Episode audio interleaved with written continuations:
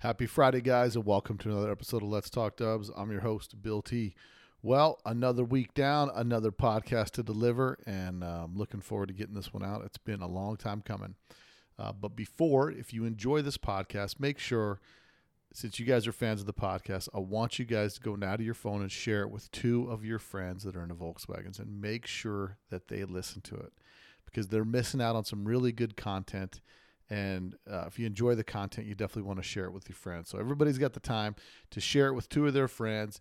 And if you haven't gone to rate and review us, make sure you go and rate and review us on Apple Podcasts so that more people searching for Volkswagen podcasts can find it. Um, I definitely love uh, and appreciate the support you guys are showing me. So um, if you guys are looking for any merch, I have merch available to help support the podcast uh, available at letstalkdubs.com. Click on the store. Also, remember that with the podcast in the details, I'll put links to the blog as well as uh, other miscellaneous links, whether it's to the guests' Instagram or Facebook page or their website. So make sure you click on the details and check that out and uh, make sure you get the full experience of the podcast because anytime that I can get pictures or information like that, I definitely put it up on the blog and uh, share it with you guys. And that's how you can fully immerse your experience in a Let's Talk Dubs podcast.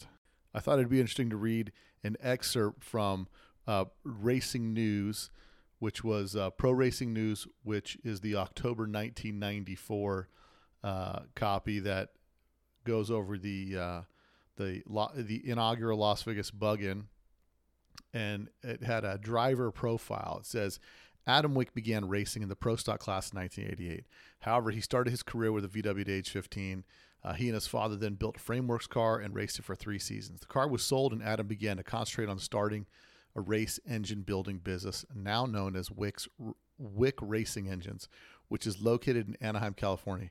He builds engines for all applications, and he's got a pretty rad dining room and a lot of other stuff. What cracked me up at the end of this is, uh, well, it says uh, it says he Wick also thinks heads up racing is the best and would like to see more limitations to keep the cost down for future plans to continue building his business. And he hopes someday to go on NHRA racing.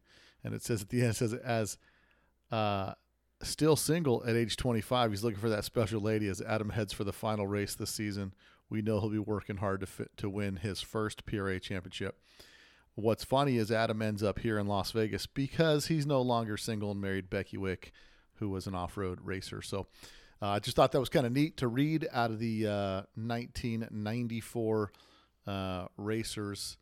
Uh, racers Guide, the pro racing news that they had for drag racers back in the day. But Adam's been uh, later moved on for the past 20 some odd years. He's now here in Las Vegas building engines. And uh, some of the most reliable off road cars come out of his shop, as well some of the highest horsepower street engine. So it's a great listen. He's got a lot of history back in Southern California and a lot of history out here in Las Vegas. And we talk about all of that California history, off road transition, uh, marrying his wife, Becky, the, how all this comes together and what the future could possibly hold. But it's lots of good stories. It's a long podcast. It's a great podcast. So make sure. Uh, you guys enjoy this listen, and I'll try to get lots of pictures up about stuff that we talked about. So, without any further ado, guys, let's get into it this week with Adam Wick on Let's Talk Dubs podcast. A Volkswagen is a nice station wagon to have around the house. The 1974 Volkswagen,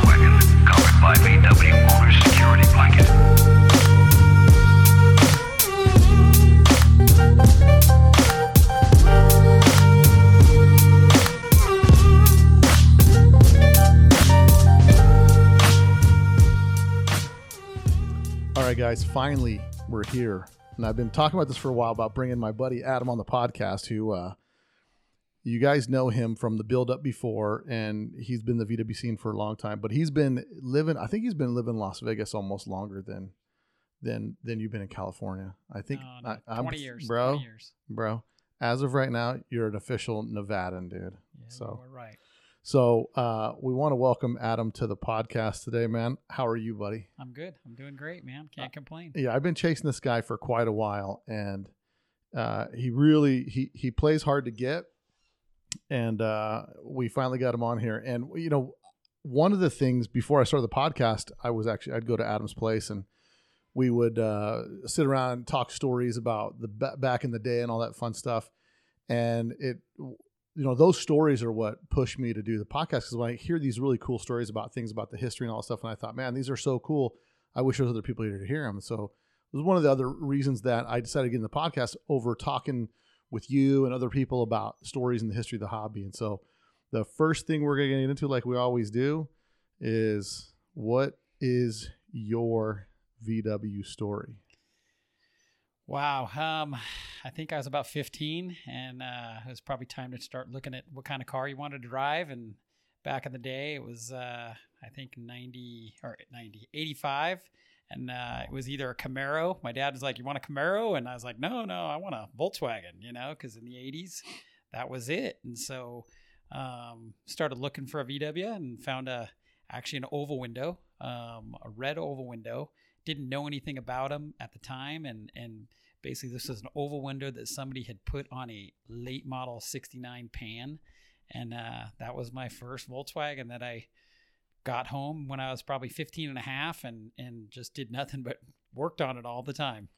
And uh, and part of the thing with what what made you pick because i mean you're southern california but like you're going to high school at the time and like what is the reason you go with the, reason that you decide Volkswagen? Growing up in Orange County, I mean, the VW scene was big. You know, I mean, that was the thing. Everybody had Volkswagens, and and basically, uh, that was the car to have. I mean, it was like you know, you know. I mean, I was a kind of at that age where it was like, oh heck yeah, I want a VW. Every older guy around town or at our school had you know fixed up street cars, Cal Look bugs, and and so in the, in the 80s that was it you know? So you, and you're living are you live in orange county at the time? I lived in orange county i lived in anaheim right down uh right down in the center there and uh that was, i was born and raised and and basically uh that's where it all kind of I mean, stemmed it's, from. it's the hotbed of VW stuff, and so you get this Volkswagen, and I, I mean, I'm assuming like every kid in Southern California, you get the Volkswagen, Gene Berg, all those guys are all essentially locals. Yep. And Yep. Johnny Speed and Chrome, right, you know, was like the first place you could go down there and we'd check everything out and buy this or buy that. And then we kind of went small car specialties and, you know, th- that grew and got big. And then, of course, once we got into the motor side of it and trying to make big performance stuff, I mean, we ended up at Bergs.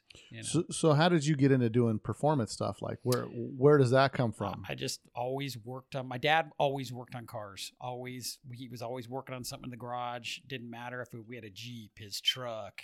We always worked on stuff. Solvent tanks, welders. Didn't matter. Build motors. And so when I got the Volkswagen, it was it was like, oh, this is you know I can start working on this thing. And when we first bought this thing, it was a I think it had a 1300 in it with dual Kadrons, and the guy actually told us the clutch is going out. And really, the clutch wasn't going out. The guy had put a four puck disc in it, right. and the clutch was so aggressive that the thing would like literally chirp the tires in every gear. Well, in turn, you know, I, I don't even think I turned 16 yet, and I was like, man, the pulley keeps coming loose. I don't know why. The pull now the pulley's cracked on the front. Well, it had literally ripped the flywheel off the back of the crank. really? And I think it did that before I ever was even 16 and already had the motor out and and it was like, okay, go get the books and try and figure out how to do it and and you know, that's how it started. And so your dad was a mechanical kind of guy. My dad was very mechanical. My dad, you know, owned a construction company, uh, but also back in the day when he was growing up, had a gas station and worked on cars, drag racer. Um, so that's kind of we were always working on stuff. So do you get to know the people in the VW scene through the Volkswagens, or did you go to school with them, or I would definitely tell you through the Volkswagens, going to the you know going to the different shops, and uh, and it probably wasn't till almost my senior year uh, when we really kind of started building nicer cars. Um, and then after, of course, once I got out of school, which was '87, I graduated, and that's when we started you know building our first race car. so you build your first race car like like your it always starts out the same, right? Like your street racing, your stuff like that. When your car's a bucket, I remember you telling me a story about um, about you taking your mom's station wagon and going over to Camelot. Yeah, I used to I used to take my mom's car. Me and my buddies, we'd all go to Camelot. I think on Sunday nights, and and you had all the older guys, Bill Schwimmer and you know Bergs, and whoever else was there, and and it was like, oh, you know, these guys were probably in their twenties. Here we are, teenagers, and and I'll never forget. I pulled up. Uh, behind Bill Schwimmer at that time had Pepto, which um, was a famous car that was in the magazines. Yeah, the pink square back. Yeah, pink square back, and I got like he thought I got too close to it in my mom's car, and he got out and he came over and he kind of yelled and screamed at us, you know, and we were like, "Oh my god, this guy's gonna kill us," you know, and we were just young kids at the time, and Right. and here this guy had, you know, he was probably in his early twenties, mid twenties, and had a super super high end car back then, and and that's kind of was the exposure, you know. So when you saw cars like that, and and you started going to the races and and everything else, you're like, okay, I want to build something like that. you Sure. know? Yeah, it gets you fired up and and you and, and at this time you're you're you're having you got the oval window at home on the 69 pan, which is the uh Yep, I had an oval window at home on the 69 Pan, had semi fours, and it was actually IRS, but it was actually a great little car. And then uh, I also had a 67 that I was kind of going through and uh, doing, uh, restoring that car and had just had it painted, had some interior done, had a little motor in that. So I kind of had two of them about when I graduated high school. Um, and, you know, that's kind of where it went. So now you so when do you really start seriously building engines? Because like for, at this point, you're probably gonna your your thing is like I'm going into construction with my old man, and this is what I'm gonna do. But then you start going down the road of like drag racing is what reels you into building your own motors. yeah, the drag racing thing built uh, basically reeled me into doing that. I ended up graduating, and at the time, um, in Hot VW's frameworks, the frameworks, which they're still around. I'm personal friends with uh, Danny Rhodes and his dad Steve, that passed away here just recently. But uh, I saw an ad, and it was basically uh, for a pro stock car. It was a, it was called they called it a pro sedan. And for me, growing up, going to all the Winter Nationals, World Finals, I was a huge NHRA pro stock guy. Still am to this day. I mean, if I hit the lotto tomorrow, that's what I'd have, Yeah. you know? And so when I saw this ad, I told my dad, I said, man, we need to buy one of these and build one of these pro stock cars. And so he kind of laughed at first. And I said, hey, I'll sell both my street cars and let's put that money towards one of these cars. Will you help me out? You know? And uh, he said, yeah, no problem. So uh, we actually went over to Arizona, met with them. And at the time, it was a chassis was like 995 bucks for the chassis, believe it or not. That's for the chassis kit. That's just to the chassis weld it kit. together on your welded own. together. But you you go, oh man, I can afford that, you know. And then it was like, well, that was no struts, and that's no this, and that's no that. And at the time, I already had a Fultz tranny in my street car, and I already had like a two liter motor with IDAs, and so it was like, okay. And so we went over there and kind of met with those guys, and and that was the beginning of the Wicked car that has been in the magazines and that we drag raced for years. And uh, and so we ordered a car. I sold off all my street cars, and basically, uh, that's what got me into the motor side of it, really, because I was working construction, and uh, actually, I went to Arizona State.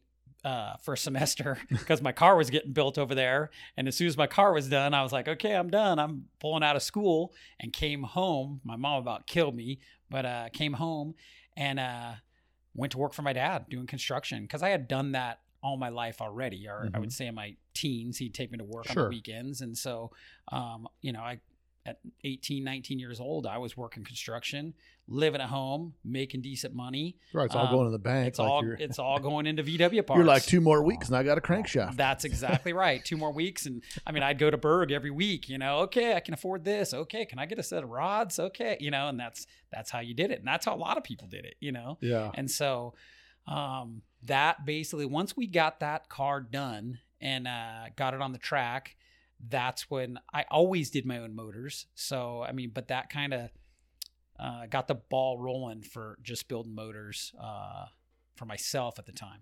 Now, what I mean, but what made you? Because obviously, you know, there's there's a point when like you're building your own motors. You got your little drag car out there. First time you take that car out there, what do you run? The first time, like the first time you're out there, and the first time, are you building the engines, or are you having shops do the motor work for you? Never had a shop do them. I, I always did them myself, learned the hard way.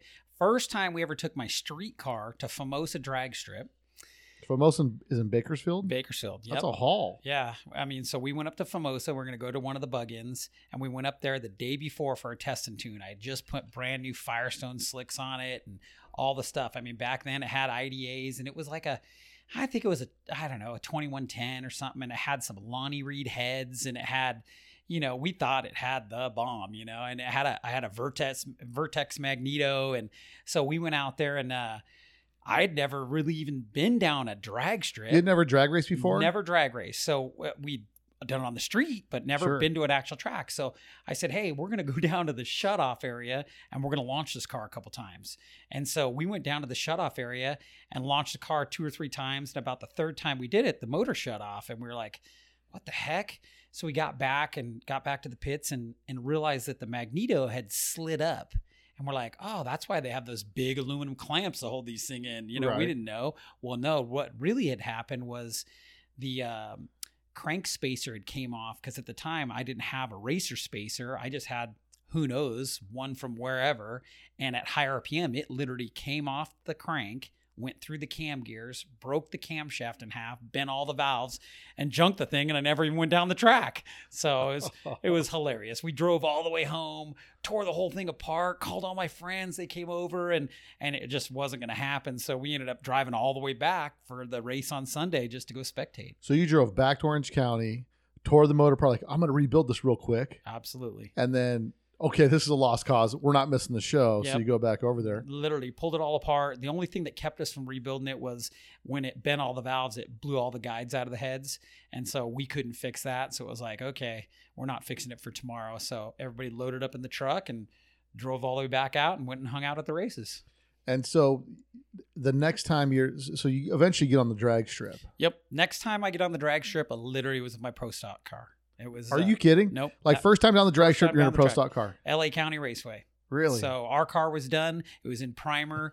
Um, you're like, I hope it's fast. Uh, I think I know how to drive. oh, I think I know how to drive, and let's see. You know, I mean, really, that was the first time I ever did a burnout in the water box, and uh, and so it was pretty crazy because at that time, Bug Pack was actually building a car. Jimmy Larson built a car for uh, Bill Duncan and Dick Nuss at the same time our car was done, and so when both those cars got done, we were actually going to these tracks and testing the same places. Well. When you look at old school stuff, and Duncan and Ness was a big name back in modified compact and Yeah. HRA, and so it was like okay, and uh, here we are, just some kids. You're going after the big boys. Well, right? we are just some like, kids. My dad's a drywall guy. Yeah, pretty much. Let's do this. you know, this is this is it was like okay, let's see what we can do, and and and that's how it just started from there. And we pretty much did all our motor stuff. Uh, I used to go to Roger Crawford's shop, uh, Heads Up, back in Fullerton, and we used his dyno. Roger did my first set of heads. Actually, funny, I called Fumio to have Fumio do heads for me. Yeah. But at the time, Fumio only did VW cast heads. And and for me, I would tell you I was kind of a maybe a new generation back then because the Bergs and Duncan and Nuss and all these guys they did Fumio style heads or VW cast heads and wedge ports and this and I'm going I, I don't want to use those. That there's no way. We need to do a super flow or we need to do Right. You're going to the big boy going to stuff, big the stuff. Potter, whatever. well, it was back then it was super flow, Super right? flow, the big. And big so ticket. I called Fumio and I kept telling him no. He and he'd say nope, forty two thirty seven. That's the biggest valves we put in it. Nope. And I go no, this is a big motor. It's a twenty three hundred. This isn't an eighteen hundred. You know, back where these guys used to run. Nope, nope. You know, forty two thirty seven. And so I'm like, nah, I'm not going to do it. So I actually went to Raj and Roger did a couple sets of superflows for me and and basically we built the motors and Roger would we rent his dyno at the time and and we would dyno at Roger's shop and uh and that's how it was forever you know and um And what was the scene like back then? I mean, was it well? Because you know, back in the day, I mean, today the technology that we have available is like unbelievable. It's digital. I mean, dynos are really sophisticated, all this kind of stuff. Yeah. what, what, paint a picture for me of what the scene was like back then. back in the day coming from I don't want to say I came from the V8 world but I did a lot of research in the V8 world and I had Hold on a second. Are you that guy that you don't like today that comes to your shop, be like, "Hey, I got a question about this. Uh, you know, I saw this, and what about this, this, and this?" Yeah. You're that. You were that Well, guy. I wasn't that guy, but I would just pay attention, and and so we'd go whether I was at Rogers Mhm. or and I saw how his dyno operated and and how we did stuff,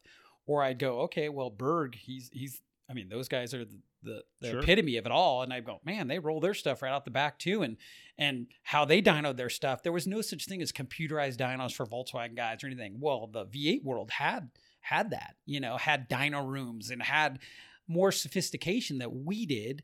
Um, and so in, I would tell you it was really archaic, but but at the time it wasn't. We were the development was huge because no, like I can tell you, just an exhaust. It was like, well, let's try an inch and three quarter header, and it was like, oh man, that made seven more horsepower. Well, maybe we need an inch and seven eighths. Oh man, that's better. Well, Right. now we need a two inch. You know, I mean, and so it was just very uh, expedited because nobody had built big motors like that. The only guy that really was way ahead of all of us was Dean Lowry. Dean Lowry Really? back, he was ahead of everybody because he did all the ARPM stuff, all the big motors. So in the very beginning, when Pro Stock happened, Dean had big motors.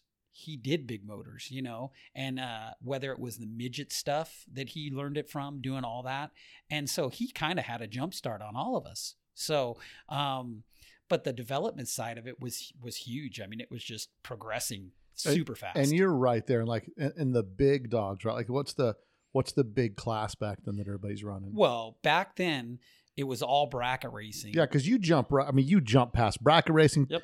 All, all these classes right, right- to pro stock. right into heads up, pro pro sedan. Pro I mean, stock. you're so you're a little confident. well, I don't know. I mean, it was just You- where I wanted. I, to me, I'd never been a bracket racer, and I was like, I mean, Klingerman, Mike Smith, all these guys, they were the king of bracket racers, right? And and we loved it. Uh, You know, stand them on the back bumper, and it was just great. But it was like, eh, you know, I, I for me, it was all about heads up. It was all about, hey, let's see what you have and who has the fastest stuff, and and that's that's where it was at for me. Right. And so that was the only place I wanted to be. So we jumped right into that mix and in you know jack Sacchetti, ron loomis uh you know i mean you look at it, mitch evenson r&r machine there's some guys that were very innovative. Duncan and nuss the bergs. I mean there was just you know because it was a heads up class it was like you went home after every weekend and worked on your stuff and tried to find more power and tried to go test and and that's how it was. Now, back in those days, I mean, they were already done using like not not the uh, uh, Demello's probably like the was the was the crank back in the day, but I'm almost thinking like SBG crank, right? Like the roller bearing stuff yeah, no and, and all that. But that stuff was probably already done for the drag racing scene by then. We were done with those. It would be uh if you found an Okrasa 78 and you could offset grind it to 82 because we'd take 80 you know, 78 Okrasas VW journal take them out and have them offset ground um, to 82 or you might even find a bigger one and offset grind it or you know uh, you could use bug pack stuff. Of course the epitome of all of them was man you, you go get a berg you know? Right. i mean it was like you go buy a berg crank and that was the the holy grail. And the reason why, like, why Berg was so good was obviously because the the, the casting in Sweden, like, uh, I don't know if it was the same foundry VW used or whatever, but it was one of these things where, like, you know, if you read Berg's book, he goes through this whole one page thing about casting cranks and cutaways and how the Yeah. how the- the, metallurgy looks Yeah, and all this stuff. It's all the grain structure, the forgings, the quality control. I mean, Scat made great cranks. We use those also, but Bergs were just by far. You could take a motor with a Berg crank, run it harder, higher, and and the cases would just look that much better because you got to remember we're still using at the time magnesium cases. Yeah, yes, forty ones. Yeah, that are designed for 60 horse, and we're trying to make at that time, you know, 240, 250 horse. And so when you didn't have a quality bottom end, I mean, you were literally having to take the thing apart all the time and, and put bearings in it because Yeah. everything's moving around. And so at this time, so it, it's it's the hot ticket. It's it's what's going on. You're running a pro stock class. Where are you ranking, and who are you who are you battling with? And are you in the top five? Are you where where are We- you ranking? When we at the time first started, we uh we had all the pieces, but we couldn't get the puzzle all together. Right. And, and um, a big shout out to Mitch Evenson up at R and R Machine. One day he uh comes over and and I'm like, man, the thing should run faster than what it is. like And I got all the best parts. I got all the good stuff. We've dynoed it, and uh, he let me borrow a Magneto. My car was in. We were in Firebird, Phoenix, and my car was running somewhere in the probably 1070s, 1080s at that time. And, and that's freaking fast even then. I Yeah. mean, I mean, at that time, I think he was going 1030s, right? so And and we knew that, like, man, we have all the good stuff, but there's just something missing. And uh, we would dyno it and it'd run good. And you kind of have these cheat sheets, and you go, man, it should run faster than what it's running. But um, he came over and he says, "You know what? Here, I'm going to let you borrow one of my magnetos."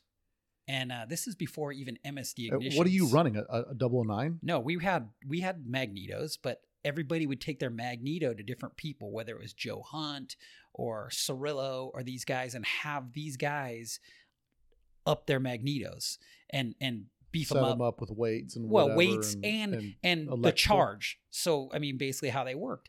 And so I was like, okay, you know, and we literally pulled our mag out, put his mag in, retimed the motor, and went out. And I think the t- car went 1051 on the first pass, and and he had went fast for the day at like 1038. So I remember him walking back over and goes, "Okay, you can give me that back now. You figured out your problem, you know." And we laughed about it and and became good friends. And uh, and it was like, okay, that's our problem, you know. And so um, we went back and you know about that time is when all the MSD ignition stuff kind of came into the world and with two steps and starting line control and stuff like that. So we got rid of the mags and put all the electronics in the cars and. Uh, And so, what's the setup of the motor that you're running in Wicked when you're running that car? we first built that car uh, it was 8494 so berg crank um, Carrillo rods to start superflow heads flat tappet still. Um, you know back then it was k800 valve springs berg rockers you know um, smith brothers push rods. We did use j&g clutches. So And You you're know- running compression at what? Oh we'd probably try and get as much 15 to 1 was kind of a minimum you know i mean it was like you try to get as much Are as you you on could. alcohol or is- No, no, it's all gas? race, all That's race, gas. fuel. It's race fuel. And the big thing with compression was, and we didn't do it at the time, was now, you know, you have pistons built around all that stuff. So in my later engine building days, when I started doing some of the super street stuff for like Angie Vanderhorst, we built mini dome pistons and and stuff like that. But back then, you'd put a big old cam in it, and then you'd go, man, I got to notch my pistons more. And so you know you would lose compression when you put the bigger cam in it. So there was a there was a happy medium for all that, and Mhm. uh, just you know trying to figure it all out. And so, you run this car. How long do you campaign that car for? Campaigned that car for uh, three or four years.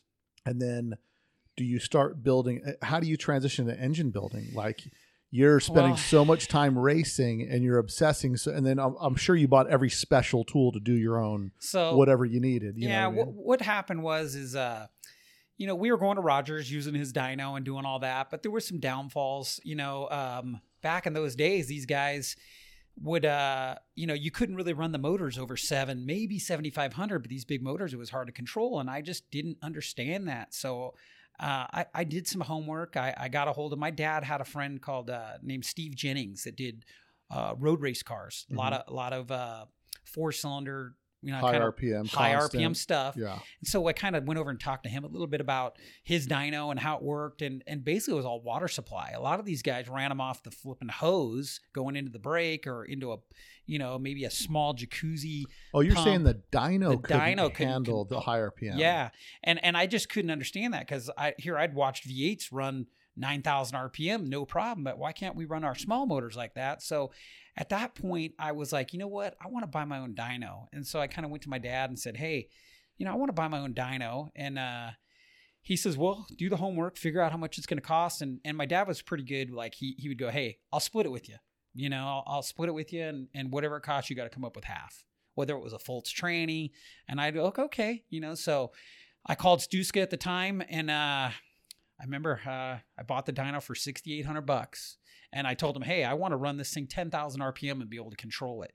No problem. Here, you need these giant water pumps, and so I was like, okay, that's the ticket. And so at the time, we had a construction shop, and so my dad gave me a little portion of it to kind of set up as uh, the race side, and so I built. I actually built a dyno room. Probably one of the first guys really that I know of that had a dyno room. And the you know. purpose for the dyno was to control the atmosphere to try to control yeah, you know, well, you just didn't roll it out the back of the shop, and and everybody had it on just rollers. this is too loud. We took it outside. Exactly. So we actually built a dyno room and tried to do like what we saw the V8 world doing Right. and uh you know i just did my own stuff you know and and it kind of progressed from there you know hey I, I went and bought a flow bench and i got a little lathe and a little mill and and so we could do more stuff in house and i had a lot of help i mean from from people you know gary berg was super super good to me um You know, when I didn't know, I'd go ask him and, and he'd help me out, you know, whether it was with wedge mates or whatever, you know. So I was very fortunate on that point.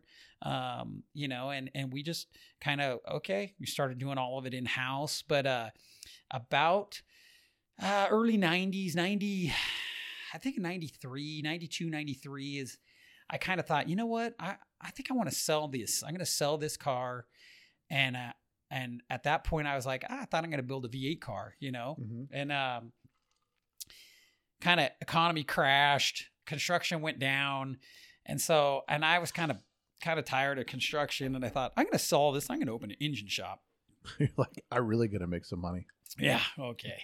um, and uh, a guy I went to school with, basically his uh, cousin at the time was building a Baja Bug, a 51600 they call it. And he goes, "Hey, you know, my my cousin needs a motor. Would you be interested?" And I said, "Yeah." You know, so they brought me all the parts and I put it all together and I said, you know, let me go check this off-road thing out, you know, and uh, I came out to a snore race here in Vegas, the Mhm. Snore 250. And when I rolled into there, like race morning, I was like, oh my gosh. Because really in the drag race world, there really wasn't a lot. You got a handful of guys that are like there's Yes. 30 guys in the entire racing Yes. scene. Exactly. You know, and out of those 30 guys, 25 of them do it themselves. Right. Right. When I came out to my first off road race, it was like, there's 300 Volkswagens running around here. And it was like, holy cow. Now all of a sudden you're seeing Fat Performance, Don Hats, Kenny Majors. These are all guys that do nothing but build off road race motors. And now you know why. And I was like, You know why. okay, you know what? I think I'm going to open an engine shop. And so I ended up putting my car up for sale.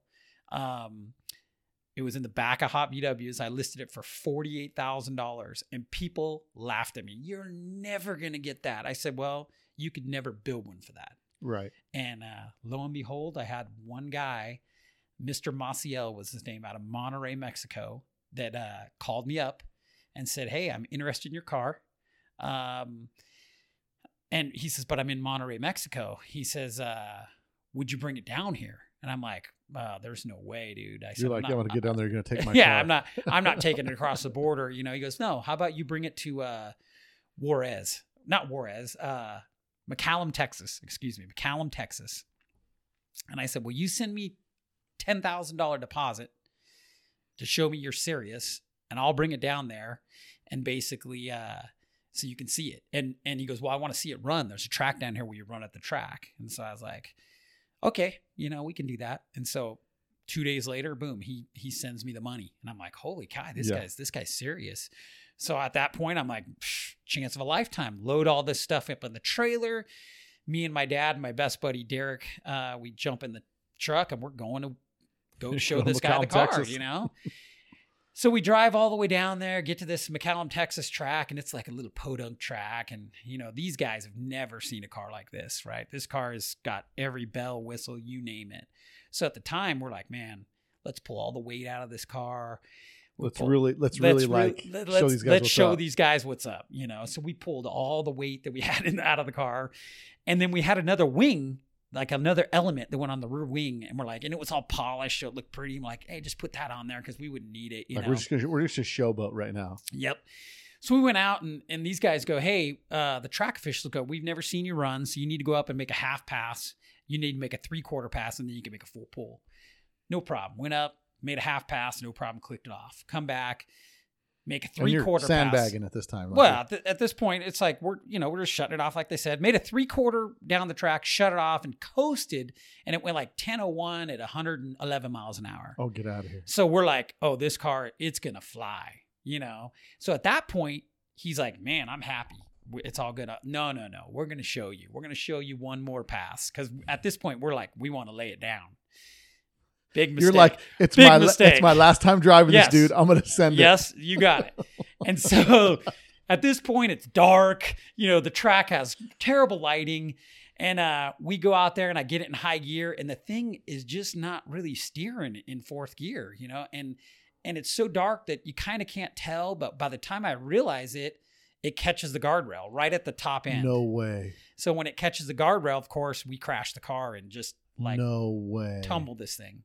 So Are you kidding no, me? no, no, I'm not kidding. Oh, so back, out. this is back, and, and I can just remember crashing, thinking to myself, he still owed me, uh, I think, thirty-seven thousand dollars, right? And all in my head, I'm going thirty-seven thousand dollars. Oh my god, thirty-seven thousand dollars, you know? Oh, and bro. and the thing, like, it tears the back, the wheelie bars. I mean, it it destroys the car, body wise, really. And uh, we we stop, or it finally stops, and I jump out of the car, and and they all come down there. Man, are you okay? And I'm like, yeah, I'm fine. You know, You're just pissed. I'm just like shocked. I've never even spun this car out, you know, and it's just destroyed. And so at that point, I'm like, okay, you know, we load everything back up, and he's like, hey, let's let's go over. We're gonna go have some dinner. We'll go to Denny's, you know. And so we're all sitting there, and he he's looking at me, and he says, uh, so what are you gonna do? And I said, I'm going home to rebuild my car and go racing, man. I mean, that's just there's no no ifs, ands, or buts. That's just how it is. And he's like, you build a car just like that, and I'll buy it. And so he goes, uh, how long? How long do you think? I go, two weeks. Give me two weeks. that you rolled. So so you rolled the car. Yeah. So I'm Holy sure I had a concussion at the time. I'm laughing because my, my buddy Derek and my dad look at me like I am crazy. And so I said, well, I said, it might take a little longer than two weeks, but you know, let me see. And he goes, you build it and I'll, I'll buy it. And I said, okay. So we literally loaded our stuff up after dinner. And since there was three of us, and this is how we did it always, we just swapped. We just took turns Driving shifts. driving shifts. And we stopped at Frameworks in Arizona on the way home, opened the trailer door, showed him like, hey, this is what the deal is. We got this thing sold, but we got to basically either put a new chassis in it or fix it or whatever we got to do. And so he he said, no problem, get it back to me and we'll put it on the jig or see what see what's good or not. So we literally went got home. Two days later, I had a bare chassis, took it back to uh, Frameworks in Arizona, and uh, they put it on the jig. And literally, the chassis just needed a new front section. The back of it was perfect. Um, if anybody has ever seen that car, that car was one of the first cars that they did what's called they skin the body. It had no drip rails. It had just the outer layer of body. So there was everything cut out of it. And uh my dad was, you know, we we we went into the shop and kind of mounted the body back up and anchored it on the, you know, did porta powers and pushed all the body back up and he metal worked all the body back out and at the time I made the front ends, which we still make the the Arrow front end. We still have them today, and uh, we got a new fiberglass front end. We literally cut the front fenders off and we put them on the back. So uh, if you ever look at how my car was, it had kind of rear fenders that we modified to put on the back, and uh, redid the wing and wheelie bars and hubs and. About three and a half weeks later, we were painting that car. We asked him, you know, how do you want it painted? We're going to repaint it for you. And uh, he basically uh, says, I want it painted like Jack Sacchetti's car, which was a small car specialties Right. pro sedan, but I want it to say small car hot. And so he said, Small car hot. small car hot, you know. So I said, okay, you know. So we painted the whole thing up for him. And uh, literally three weeks later, we were driving back to Texas. And we, we made some passes down the street in it just to make sure everything is good. Right. And uh, we told him, hey, we're bringing it to you, you know, but we're not making passes. This is, you get it, you know. And he says, well, as long as it's everything you say it is, we'll buy it. And so when that car got sold, I had the money to basically open an engine shop. And uh, at that point, it was like, okay, dad, I'm not working construction no more.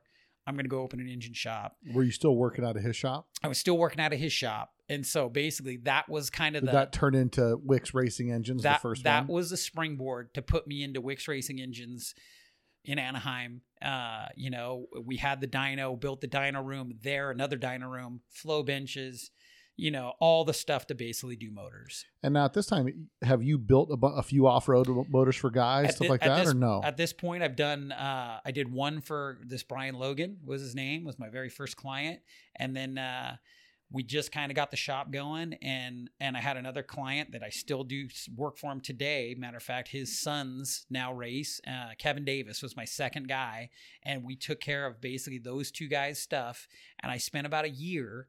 Actually, one whole season with these guys where I kind of babysat them, did everything I could, and after a season, I had basically blown through every bit of savings, every bit of money, every bit of everything, being young and dumb and you know, river trips and snow Right. skiing and just having a good time, you know, and uh, going to the races for three, four days. It didn't matter. I had money in the bank, but Are you living at home at this time? I'm still living at home at the time. Yeah. So uh, life's not real yet. Nice, that- that- exactly. And then after that year, I was like, man, man, I'm down to, some, man, I need to make some money, you know.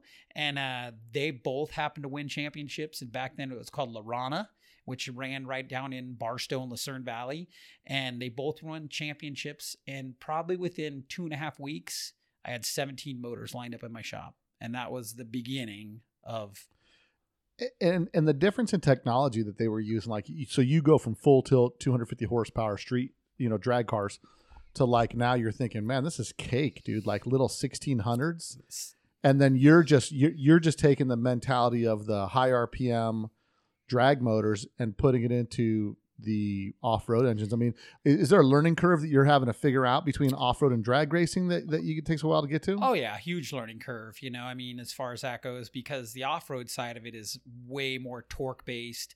Um, to say it doesn't need to make big RPM power, that that's you know, it really doesn't. It needs to make torque mid range to pull the next gear, pull in the sand, and Yeah, it took took us a while. 35 inch 32 inch Yeah, tires and yeah, it took a while to figure that out, camshaft wise, and a lot of these motors are spec that we do, like for those cars. So they're very restricted, restrictor plates under the carburetors. So there's a lot of cam technology that goes into them. There's a lot of stuff that, you know, I mean, you're always trying stuff to try and make them better. And, um, it, you know, it definitely, we had motors out there that, you know, we were always trying stuff. And, and I was fortunate those two guys were front runners, which made us look good. And, uh, you know, once you have the ball rolling, and you have a motors coming through the shop, okay, we'll use this guy and we'll try this or we'll try that, or or guys would be like, hey, get you got something new and exciting, and okay, we'll try it. And like I tell a lot of people, you know, one out of ten works.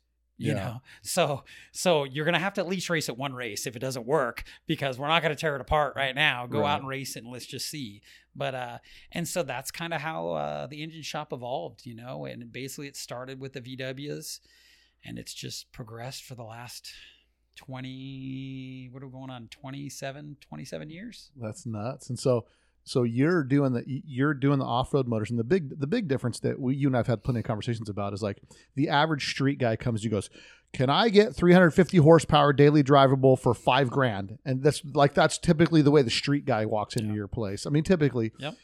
until someone's built a couple motors and then and then the attitude is kind of like like we'll get into how how my attitude is about motors but like but like when we're talking like uh for example um I'm, I'm i'm busy producing the show too at the same time but for example like uh you know with the with the street guy versus the off-road guy it's like we've got guys that run businesses and this is their hobby and pleasure and they're willing to spend the money to build to spend to buy the right parts to to just basically say here it is you do it the way you would do it because you're going to be the name on this motor and there's there's some there's some risk there right? Because if you start grenading motors like all of a sudden that kills your reputation that goes quick. Absolutely. There's there's there's huge risk in all of it. But in the off-road world it's uh it's super competitive. It is mostly guys that don't have the mechanical aptitude to do their own.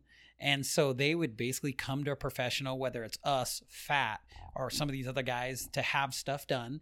And uh you know they're coming because you have a, a reputation you know hey your stuff has been winning. Hey your stuff lasts you know whatever it is. And so you have to give them a quality product. And and most of the time i mean they all want a quote right? It's not just like hey here's an open no checkbook no no. you know? But, but but they want they know that they're going to go beat the living crap out of it for 200 to 1000 miles depending on what race they're going to.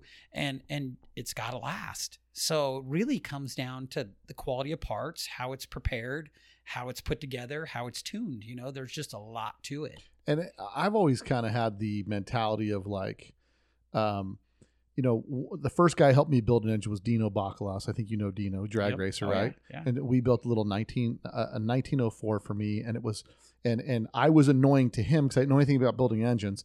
And I go to his house, I'm like, well, I read Gene Berg's book, and I don't want to go more than seven and a half to one compression, and it's gonna be a 1904 40 by 35. You know, I ported the heads, I did all this work and then that motor just ran fantastic. It was like a 13, I'm sorry, like a 14.0 motor, in full dress street car, like Mhm. alloys, adapters, interior, stereo, everything. But it was like it was, you know, because I sat there reading Berg's book and like I, you'd turn the key and the car would idle, like it would start up, like it wasn't, you know, all the detail stuff. And then when I wanted to build a big motor, then I that's when I connected with Jim Barbeau at Des, uh, at DRP Desert Racing Performance, Yep. and my attitude was like, well, these guys build engines that you're supposed to stand on all day.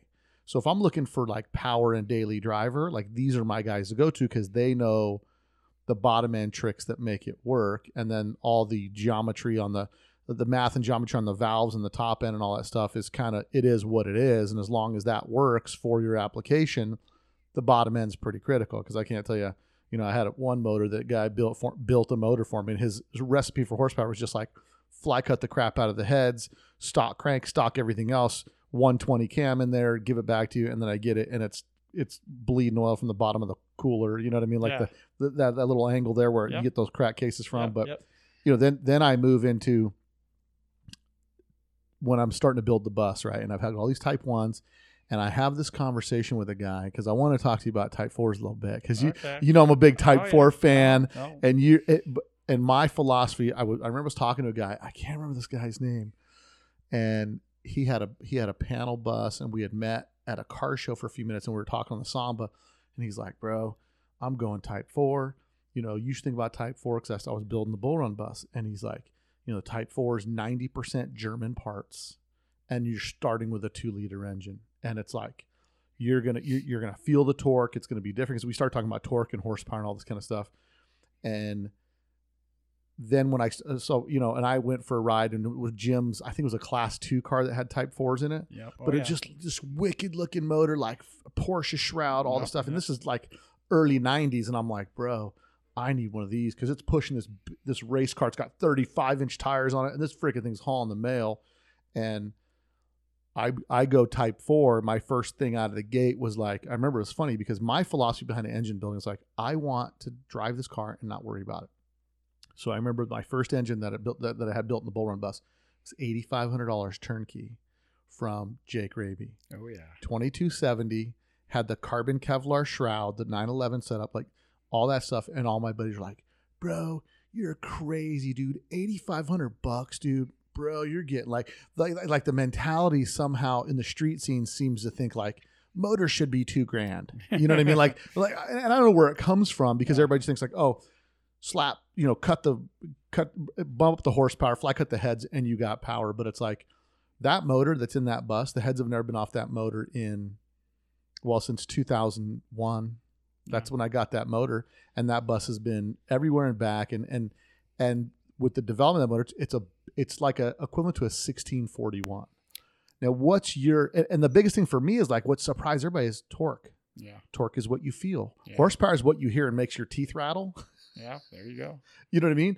But when do you start? Because because in the off road scene where you're at now, you start with VW engines. You obviously you have to end up doing Type fours. Absolutely. We, uh, you know, we started with all the smaller classes, uh, and and at that time, all the Class One cars were running Type Fours, and um, These are class ones. Class One. So these are like- unlimited buggy. Basically, This is before do- the trucks are a big deal. this is before the trucks are a big deal. This is back when Class Ones overhauled everything, and and this is probably the mid '90s. The trucks were just kind of getting there. Um, and we got hooked up with uh, the guys over at Wilson Motorsports, and uh, they had some Type Fours that literally Don Hats at the time, who's a an off-road builder that's you know just an awesome dude still around. He uh he was going to retire. And uh and so they kind of reached out to me and said hey would you be interested in doing some type fours? And i said oh absolutely. But i can remember first getting those motors in and we had never really worked on type fours. It's like man where do we find these parts? You know? But uh it was the same stuff you know everything's made aftermarket and Now, I'm going to ask you this question. So when you start digging into the Type 4, is it, uh, I mean, obviously it's similar enough, but you got torque specs that are different. You got, and there's a lot of secret, I don't want to say secret stuff, but like recipes for power and longevity. So you reach out to this guy that's retiring, you reach out to him and get some like, hey man, give me some insight on how to build so. Don Don would tell us whatever, and I can remember talking to my good friend Mike Stapleton, who actually took care of their program, and he says, uh, well, you know, what kind of sealer do you use for this, and what kind of sealer do you use for that? And I'm like, uh, well, we just use this high temp whatever for this. And he goes, oh, well, Don has this tray with all these different sealers, and it depends what part it is, where it goes in the motor. He has a different sealer for everything.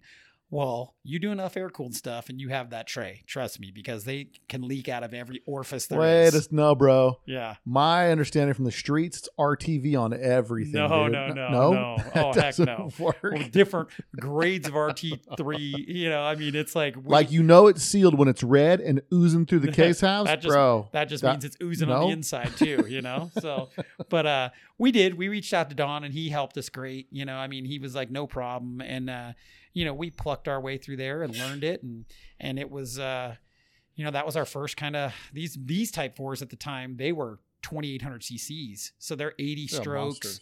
103 bore. But I you're mean- getting you're getting counterweight welded cranks, right? These aren't new no, forged no. cranks. Are these, these, new these are forged cranks from uh, Scat made all the cranks at Oh, the really? time. You know, we would use uh, Carrillo rods or or Bug Pack H beams, JE pistons. Um, we would use stock castings on the heads, and we'd look for. Of course, you'd want your uh, 914 two liter head was the ideal head, Mhm. but finding those heads was like pulling teeth, right? And so we did have those. And so we learned real quick that, okay, this is what we need to find and, and kind of have in our arsenal. And, uh, you know, they were just basically an opposed big type one, but, Just a you big- know, So what's your what's your impression the first time you drive a Type Four? oh, unbelievable. You know, you're like, I- man, I feel like a V8 in the back. no, it's thing." just yeah, the torque curve on a Type Four because of the cylinder head and just cubic inches. It's just it just I I don't care a two liter Type One or a two liter Type Four. There's just a night and day difference. Now, don't get me wrong, a Type Four does not want to rev. No, like they're they're, not a six thousand. RPM max. Even when you do all the bells and whistles, okay, you might run them sixty five hundred, but uh, you know, but they are just animals from three to six thousand. And in your experience building, because this is not going to be the Type 4 show, guys, don't worry, but it could be. but in your experience, bottom end back then in those days when you were building them, after a season, you're just trashing the Type 1 case and you can reuse the Type 4 case? Oh, for sure. The Type 4 case is aluminum stock. So, and and Bulletproof. bulletproof. I mean, let's face it, we would take Type 1s and put Type 4 main journal cranks in them, right? I mean, that was the big trick, still is, you know, Type 4 center main, Type 4 mains to make the overlap of the crank and make everything stronger. So that was already stock with a Type 4. The cases were already aluminum with a Type 4. So the case was much stronger. You just didn't have the problems you had with magnesium cases. So, I mean, the biggest downfall for the Type 4 is the head stud spread and where the spark plug location is in the in the combustion chamber. It basically has a weak part up in that head area and and wants to lift the head. Um, that's why Fat and all these guys would fifth stud them. We would fifth stud them. We'd put another stud right up there to hold clamp the head down, and uh, we'd make copperhead gaskets for them. We do But on those on those off road cars, one of the recipes for power is once you get displacement, then it becomes compression. Is that right? Oh yeah, but but we still we didn't run anything over eleven to one would be a super high compression motor. Type four. Type four, super high. You know, And on the Type One race engines, the Type One off road engines, are you running The compression s- that the- high? Oh, the small little sixteen hundreds, thirteen to one. Really? Yeah, we we'd run them. Twelve eight was pretty standard, still is to this day. Twelve eight on the 16 one two 1600s. The only thing that limits us from going more is we're not allowed to cut notches in the pistons. Right. So the valve with the cams that we run nowadays, the valves hit the pistons. You know, I mean, so you you know you can get them about depending on the cam and lobe separation and where you install it. You can get them about uh, thirteen to one is about it. But if somebody over revs it, you're probably bending some valves. So That's nuts. yeah, the Type Four is by hands down just a much beast of a motor. And so, talking a little bit about the, just specifically off road wise, what killed the Type Four in off road racing? cars cars get bigger um sh- you know everything cars get bigger and what happens with the evolution in the off-road side and i've i've seen it all the way to to present time is shock absorbers get better tires get better Now you can go faster. you can go faster well pretty soon we're driving these type 4s just literally wide open all day long well now that's the weak link so first thing guys started putting is you know six cylinder porsches in well now the motor's got enough power you'd break the car yeah. once we get the car developed, now you're breaking the motor. And then it was a V6 odd fire V6, you know, then we did Scat V4s for a while. And uh, even the very first time we built LSs and put basically crate LS motors that were 400 horse in these cars, it was like, oh man, we'll never need anything more than that. Well, as the shock absorbers get better and the suspension gets better and everything gets better, pretty soon we're taking those motors and you're driving them wide open all day long. Well, the motor just won't make it, you know? And so there's always a weak link, you know? The Yeah. cars have gotten bigger, everything gets heavier, and you just need more power to push it. Yeah, that was the amazing thing to me. You know, my first experience with because I've never been into the off road scene and all that kind of stuff. I mean, other than the first bug I rode in was my buddy Rich Petrie's, and we're doing donuts in the parking lot of the pizza place because it's raining and it's got skinny bias plies on the front, big old knobbies on the back. It's got the old bug eye kit mm-hmm. on it, and you know, but other than just like ripping through dirt tracks and stuff like that or dirt lots w- with an off road car, we never, I never really did anything like that. So my first experience with it is over at Jim's place at DRP Sure. And he had just he he was running a race program for a guy that made the bedliners and i can't remember the guy's name but that guy had a, a class one car and a class two car Sure. and jim was building and i remember seeing the motor and he had this porsche motor in the back of this type Yeah. class one car Yeah. and i think this might have been like like this car was the hot ticket in 88 Sure. and now it's like 93 95 these cars are sitting in the corner of the shop like that you- the, he's like yeah that motor near bud's 30 grand now 30 grand and 88 for a motor was a lot was a lot. That's like a seventy-five thousand dollar motor. You know what I mean? Absolutely. And it's like, and my experience with that was, I said, Jim, dude, take me for a ride in that car. And so he's like, all right, hop in, bud. So you know the battery's like down low underneath, and we go take a, take off across Oquendo over there, and the car stalls out. He's like, hey, bud, you know, I don't know if you know Jim Barbeau, but he's a little bit hillbilly. He's he's my dog, man. Jim is my dog uh-huh. and and he he says, "Hey, bud, go back to the shop, get the get the Manx. Let's jump this thing." So I go get the jumper cables, and I'm like, well, "Where's the battery?" He's like, "It's underneath." So it's underneath. I'm I'm behind the back tire, like underneath connecting the jumper cables. He goes, "I'm gonna fire it up and get going." well, I didn't know that means he was gonna pelt me with like a thousand rocks and twos because that's off road racing. Sure, it's like, sure. and Jim was a little bit crazy. And so, you know, he just like sidestepped the clutch. I never got to ride in that car, but I got to see him jump it over by the railroad tracks and all that kind of stuff. But, you know, you, you'd see, I would see like crazy technology that was nowhere near the street scene. No. Big, huge brakes. I mean, all Yeah. kinds of stuff. And we see how that that progression evolves and eventually makes its way down. Like when I had Kevin with uh that sells the Mendiola chassis, which are now the Cool Ride Yep. chassis. I talked to him about that, and Mendiola was real tight with Fox, and Fox engineers designed the A-arm suspension that goes under the Beetle for the street. And I'm like, oh, well, that, that's kind of cheating. Yeah. But you know what I mean? Not really cheating, but it's like you have company that does suspension geometry, and now you now you get to the point where there's barrier to entry is the cost. So that's what that's what moves that level up. But you know the the, the off road scene in and of itself has pushed technology so far, and I think one uh, because I would say in the off road scene it's ten to one motors built versus the street scene at least 10 to 1 on engines being built even i'm talking against daily drivers and all that stuff because the off-road guys build motors oh on, yeah. on the reg you know what i mean Yeah, I mean, I would definitely tell you that. I mean, that's that's been our business for, you know, 27, 28 years.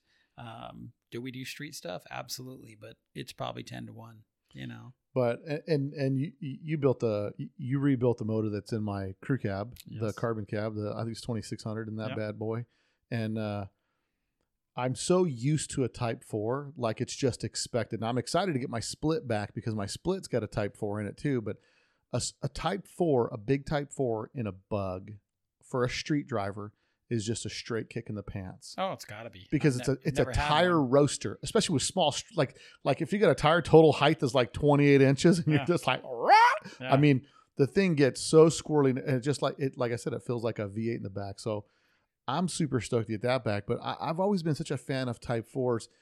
But, but they're two different ends of the spectrum, right? Like the Type One is because you know I got the chop car out here now, and I, I was thinking the other I thought, you know, that car deserves to be like clean it up like where it is, but I really should set it up where I could quarter mile that car if I wanted to. It's a 2300 in there. It's got the 48s. Wouldn't take much to set it up to where I could just, you know, take it out and run it down the track a couple times. If I could get a 12 second pass out of it, I'd be stoked. Yeah. You know what I mean? But it's like the the Type One has a different kind. Like Type One is like push it as far as you can and wind it out and do all that stuff. Totally different in, in the Type Four. Absolutely. You know, Type Four is just a. Uh, I I would tell you a touring car. it's the 454. There you go. It's the four. It's the tow rig for the race car. There you go. You know what I mean? That's probably perfect analogy there. because you know when it comes down to it there's the analogy of or, or the saying there's no replacement for displacement and i've always I, I could never figure out why people just never like would do because realistically if a guy's trying to build a big motor on the cheap and you found a stock type 4 blown out heads you buy a set of heads you reuse everything else most of the stuff's going to be decent the Sure. crank will be decent the rods will be Yeah. decent and you could probably get maybe 100 105 horse out of the thing and 90 pounds of torque or 100 you know what i mean like Oh, a two liter probably make probably makes more than that. you know what i mean And i'm just trying to be conservative Yeah. but I, I can never figure out why that never took off with the street crowd like why the- I think it's just uh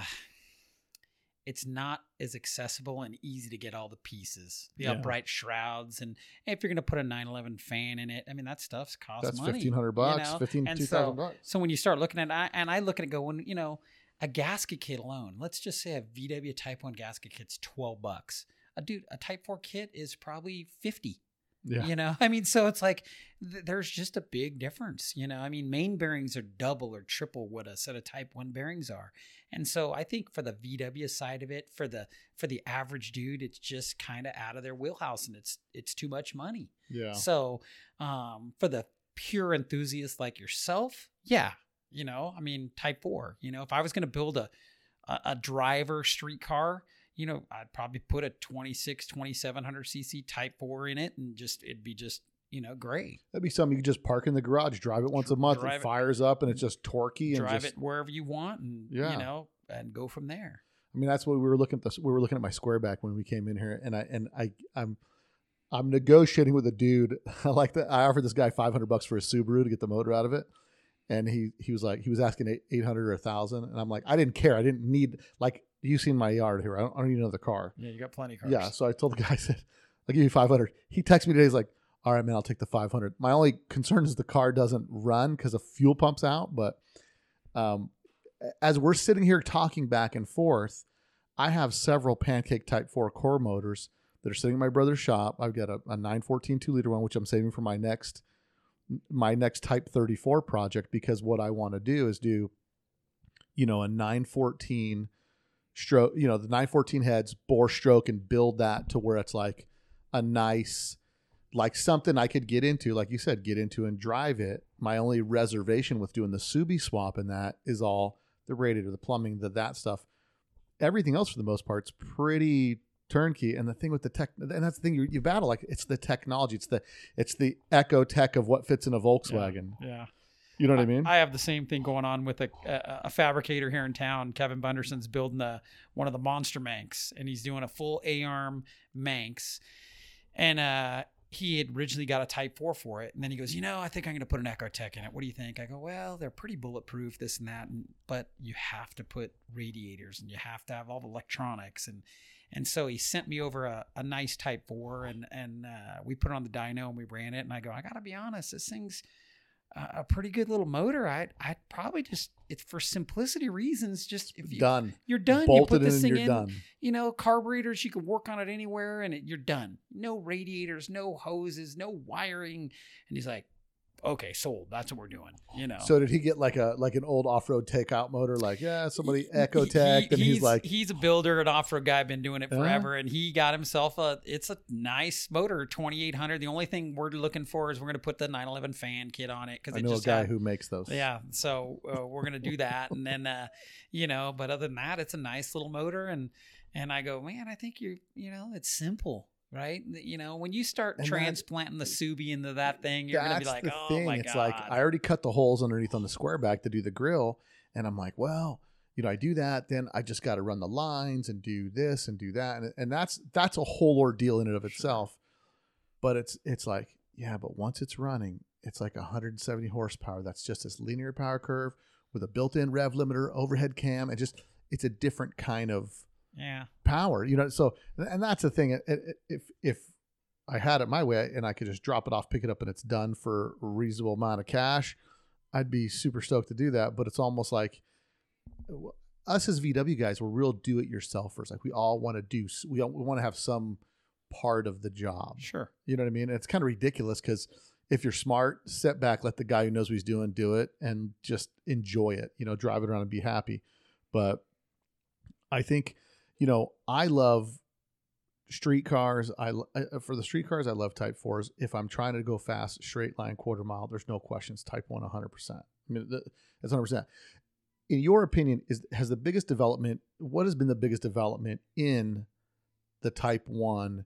from when you started racing till now to make them more relevant and accessible and all that kind of stuff? What's been the biggest change? cylinder head development, airflow.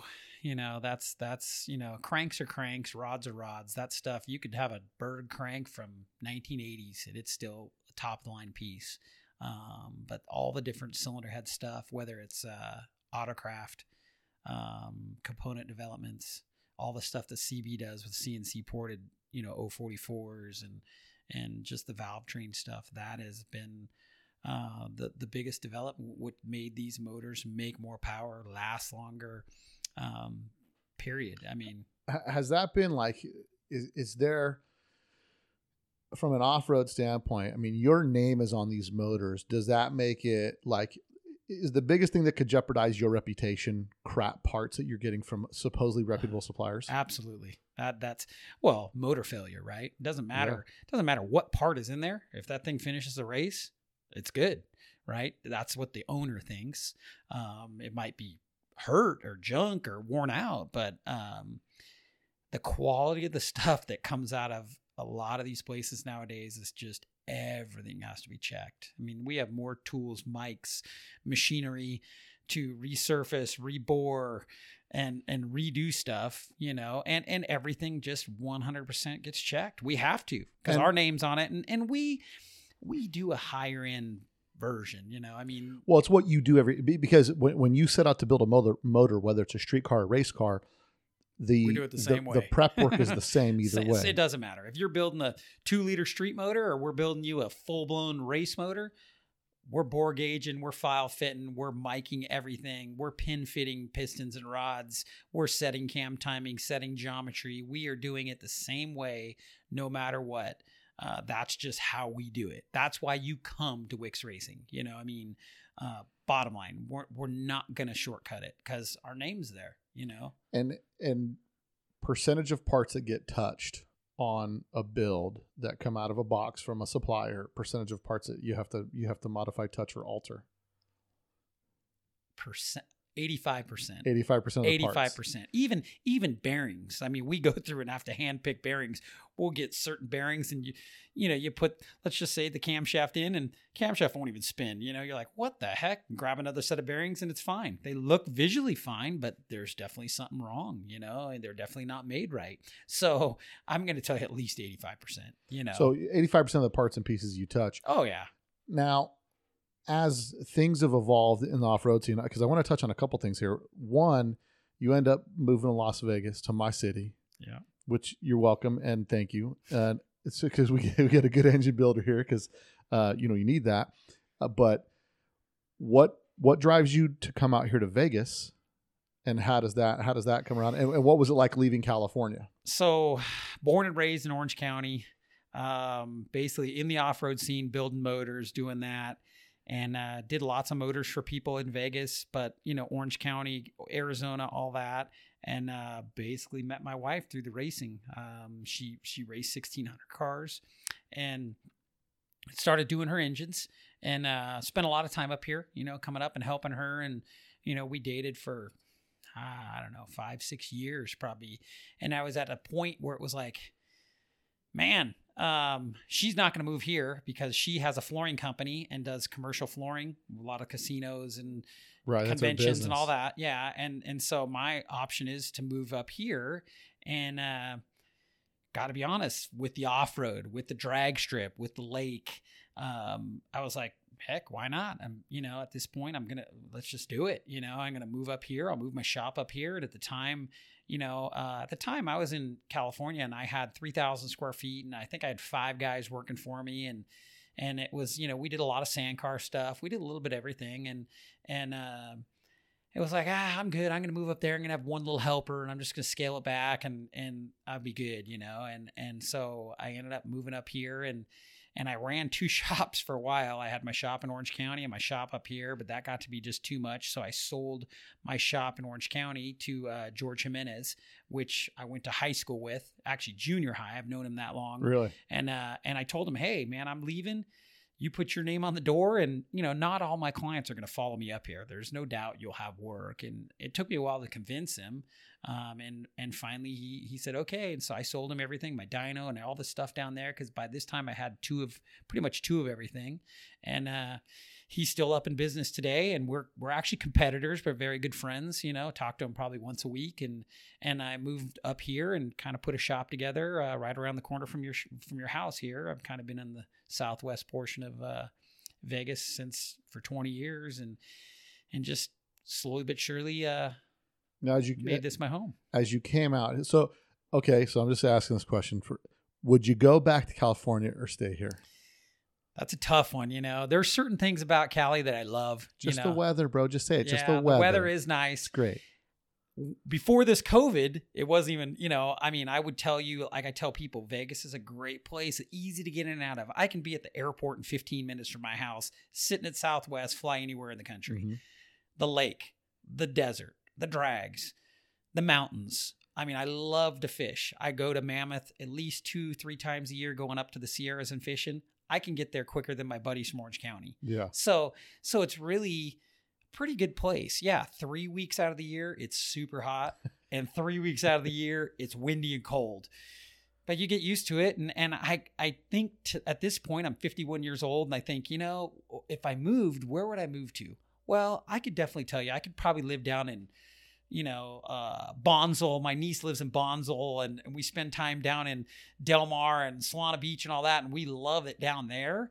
But holy cow! You're gonna trade your cost. Of, you're gonna Yeah. trade how you live here. Yeah, and the traffic down there anymore. Every time I go down there, because I do go down there quite a bit, the traffic is just like it never used to be like this, you know. Yeah. And uh, I laugh when people say Vegas has traffic. I'm like, this ain't traffic, you know.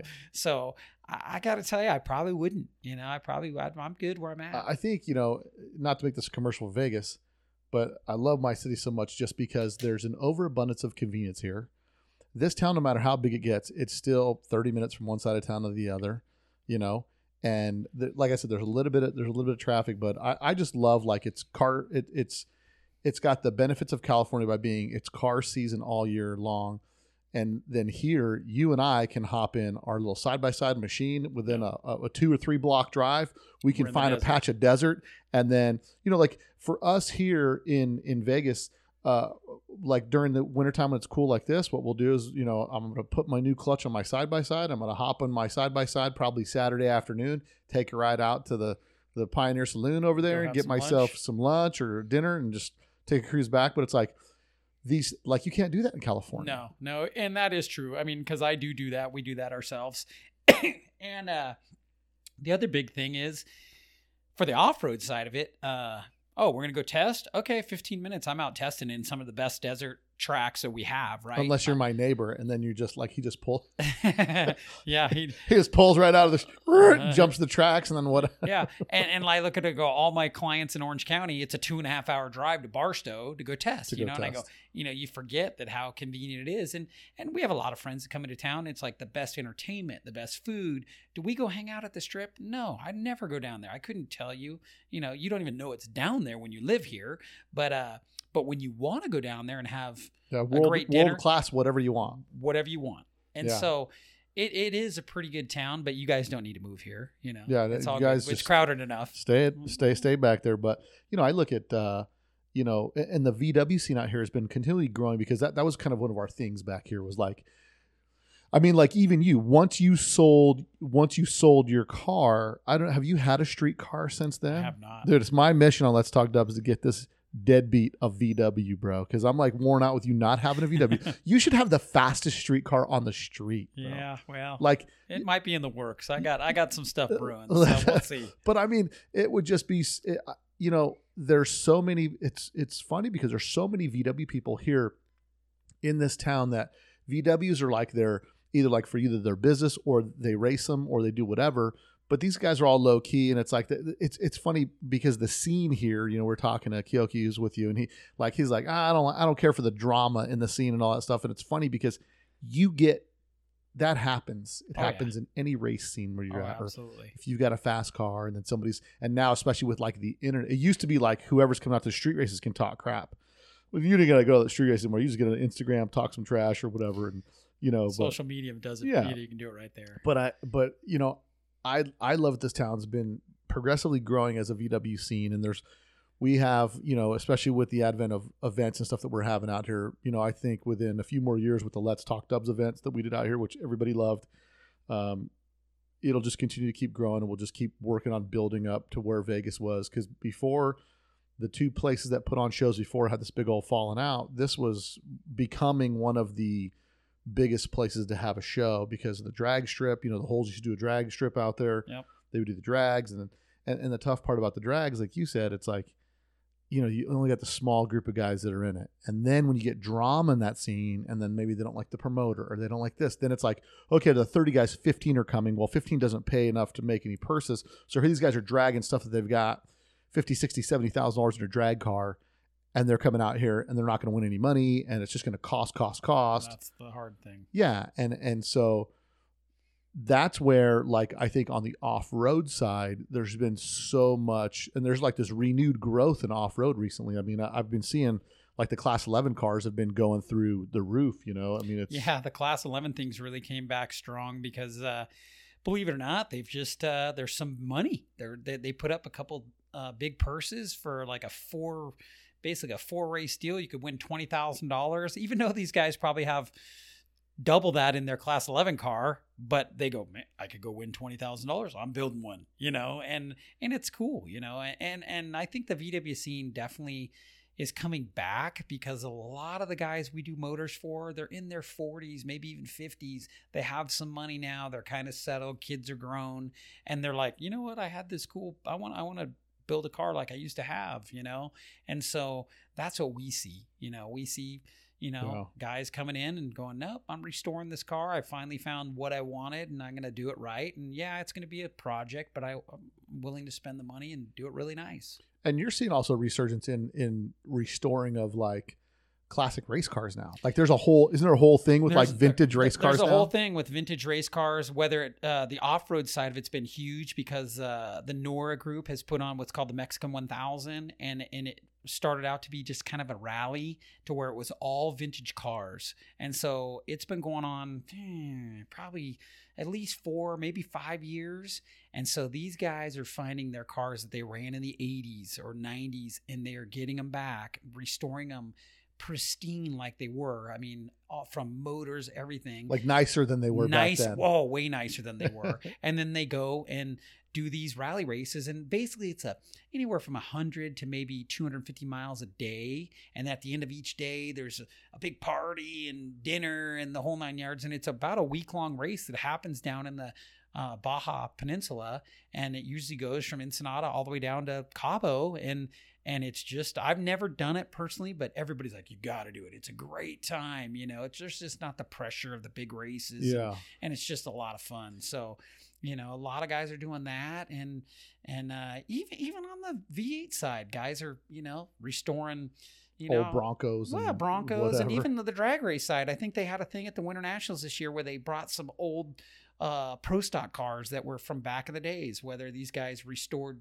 you know, a, a Jenkins car, a Grumpy Jenkins car, a Bob Glidden car. Or, you know, I think there was a Lee Shepherd car. I mean, there was, you know, you were like, oh my God, yep, I remember watching that when I was in high school, you know, and and these guys have restored them all back to what they were. It's kind of really cool. Yeah, and that's and that's what's uh, interesting to me about you've got the dichotomy of like a really expensive new race car and then an old race car that's worth technically nothing and now those cars that are technically worth nothing are going to start going up in value Yeah. because Everybody threw that part away. Everybody got rid of it because it was the old technology. And now it's like if you're looking to build like a like a 1988 class one, restore a class Oh. one, like Go over to Valley Performance, my buddy Butch Dean over there. Yeah. Dig Yeah. through his piles because he's got it. Anybody that's looking for that stuff, he literally, oh yeah, I still have some of that, and yeah. and he still has cars and trailers, you know, and uh, and but that is that is the case, you know, finding all that stuff, and even if you find it, it's like okay, remachining it, remaking it, you know. Well, and, and I, I would assume, I don't know this for a fact, but I would assume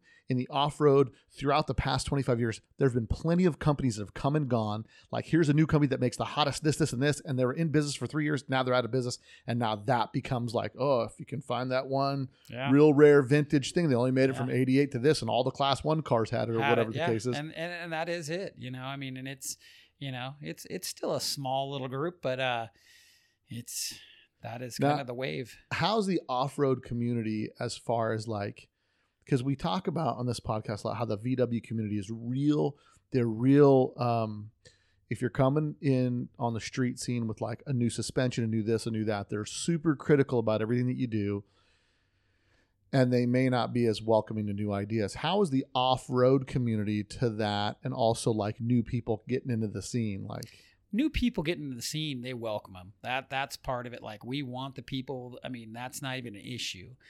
Change that is definitely, you know, you have to sometimes change with the times. So so what we ran in the 80s or 90s, you know, it's just not doing it anymore, or it's just uh, failing or breaking or this. And so in the off road side of it, we've done a lot of rule changes on the motor side of it. Now we have like pump gas motors. That's a version for certain classes that are become very popular because it's more cost effective.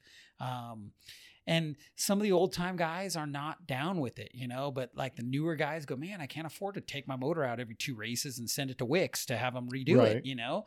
And, uh, and so we, you know, they go, okay, well, we're going to have a couple options for you guys. And, and, and I think, uh, it's definitely helped. Uh, There's classes that were kind of dwindling and going away that if they just quit changing the rules, leave them the way they are, they're going to come back. Well, And- and that's kind of what pushes people out of it. Is you? It's typically everybody gets. It. It's just like drag racing. Everybody gets into it because they, they they a got a car they think it's a little bit fast, and it hasn't cost them a lot of money so far. yeah. And it all starts like that. And when you can, uh, what starts all these things is like if we can have a scene and that scene is competitive, and anybody can get into it, you're going to see it explode Absolutely. because the barrier to entry so low, people get into it, and then they get hooked with like they love the thing, which is probably I would assume I don't know this for a fact, but I would assume side by side classes are pretty. Monster. Yeah. I mean, that is the new up and coming thing. And and I shouldn't even say up and coming. It's just It's it's, here. It's, here. It's growing. Uh, the guys that are, you know, building high end off road parts for the buggies and and and trophy trucks have now looked at that and gone, okay, that's the new Volkswagen world, you know. And you know, I just talked to my friend Doug Fortin who does transaxles and hubs and, and he does can-am stuff. You can't build it fast enough. He jumped on that a couple about a year ago and he's like dude it's it's just when you go out to the races there is just a ton of them and one what's crazy and, and just from my side you know that's my that's my weapon of choice in the off-road world because i drove a lot of street cars. I'm like i don't want to drive a beam car in the dirt because no. you know to me it's like when i get my can-am i mean i was blown away when i rode my polaris ranger 12 years ago like man look at this thing just eats it up you know and then the technology difference i remember you know I went. We went up to our cabin and we're going through some trails, and I'm driving a Polaris 1000. Somebody's following me in my Polaris Ranger, and I'm like, "Bro, drive the drive the 1000. I'll drive the Ranger because you're going too slow." And it wasn't they were going too slow. The wheelbase is too short, and there's no travel the suspension, and you you get so accustomed to the modern technology. I'm trying to keep up with the Polaris in this Ranger, thinking like they're just driving like a grandma. And I, I mean, the back wheels are coming off the ground. I mean, this thing has got no travel, no no wheelbase, but the technology is so incredibly far. Like my Can-Am 1000. they're amazing Oh my gosh, bro! I take that thing to Baja, and I'm like, 42 miles an hour is my number where I'm running across the running across the Whoop Road, and I'm going across. There's like a there's a there's a trail out of San not out of San Felipe, but on the coming out of uh um Bay, it might be Bay of LA. I'm not sure, but there's like 10 Whoop Road, like 10 miles of whoops, and th- these are three foot deep Oh, yeah. And it goes right over the top. Yeah, I'm just like skipping, and I'm like, this off road racing's no big deal. you know what I mean? But if you were in a if you were in a Meyers Manx doing oh, that, you- you're gonna vomit. You're yeah. gonna vomit four minutes in, and you got another doing it. two hours to go Yeah, because you could do it at 20. No, you you nailed it. The the Polarises and the Can Ams are just uh, unbelievable, Yeah. especially for the price point, right? Well, you yeah. know? I mean, look, honestly, if you bought a bone stock one and you were racing anything else that was home built, you know what I mean? There's no there's no competition. Yeah. Because the technology and design that's in these new things, but it makes it, it makes people I mean, I remember the first hour I'm out there when I on my trip we're going on the Baja when I'm leaving leaving San Felipe and I'm just I'm, I mean I'm I'm flying down the power line road, you know the power line road in San Felipe that everybody Yeah, that's Zoo Road. yeah, what's Zoo it Road. called? Zoo Road. Zero, yeah, Yeah. yeah, non-racer, racer, right? That's the difference. Mm. But I'm hauling down there, and I'm because it's like it, what's so crazy is like all these trails that just split off and cross over, yeah. and it's like pick a line, okay, you know, whatever. But you're you're when you're moving that fast, and that's where a lot of these because you see these new things getting wadded up on the daily because there's so much power, Wow, they just go way too fast for what they are, and, and they don't have the driving skill. they don't have the skill. I mean, off-roading is in off-road racing. I tell everybody, it's the only racing organization that basically, if your checkbook's big enough and you can write the check, you could go race the elite class of trophy truck tomorrow. Yep. You can't do that in NHRA. You can't do that in NASCAR, IndyCar, no other sport. Yeah, But in in off road, oh man, you got the money. you want to run on, the big buddy. dogs? Come on over, you know. And it's just like that. I've said forever. They need to have some type of licensing process to where, hey, you got to run in these lower classes for at least X amount of races because you're seeing it with the Polaris side by sides. You, you go spend, let's just say twenty thousand dollars on a side by side, and these cars go way too fast. And and really, way too fast because driving in the dirt is a completely different, Yeah. technique. yeah, You know, a lot of people just think like I rode with a guy at the sand dunes and I thought to myself, the only reason this guy's not dead is because he's got unbelievable suspension because this guy drives like an absolute buffoon. And the suspension can only save you so much until until you're fighting physics. oh, absolutely. And when you're trying to go left and and you don't understand the role of the car or how the tires work because it, there's there's like a whole groove to it, right? Like Sure. and that's if you're driving a beam car versus a full travel car versus like a mid-engine car or rear like they all have these little different characteristics and some people what, what the trick is they get in these little side by sides and they just think I mean these things are engineered really really well but you can't engineer stupid out of anything no, you can't. and, and that and and they'll fool you. You'll really think like it's you. You're like, oh, it's all me, bro. It's all me. Like I'm a driving machine, and like put that same guy Uh, in, in, a class five. oh no, be, Yeah, you know what I mean. And it's upside down in it, a quarter mile. but it's the same thing with with drag racing or any of these kind of stuff, which was surprising to me that your first time on the drag show was in a pro stock car. Yeah. But I mean, you know, there's so much to be had, and, and it all all of it starts with the Volkswagen.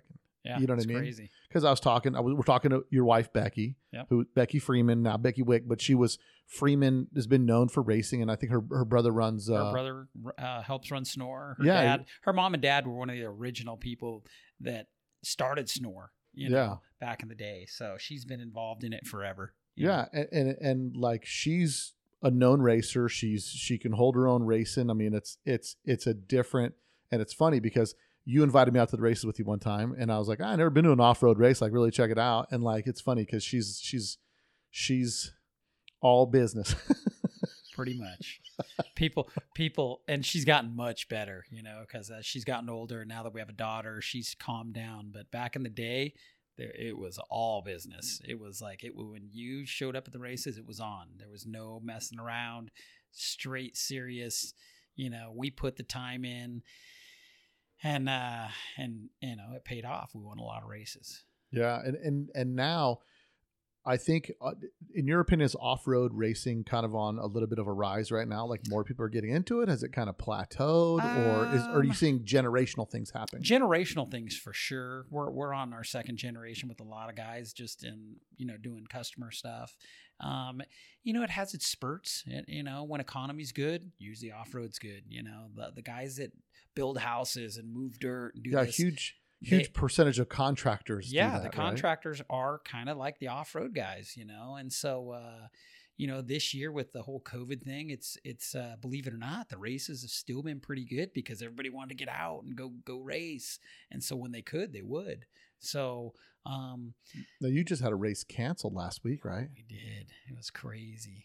And they Crazy. canceled it like last minute. last minute. So like they literally had all the qualifying on Friday. It was all done. What race was this? Was this was the what they called uh, Battle at Primm, but it was uh, out at State Line. Snore is the organization, and and they put on a little. It's a little twelve mile loop that's on a uh, all private land, uh, which Primm owns, and uh, basically, uh, I don't know the exact gist of it, but uh, they went in and.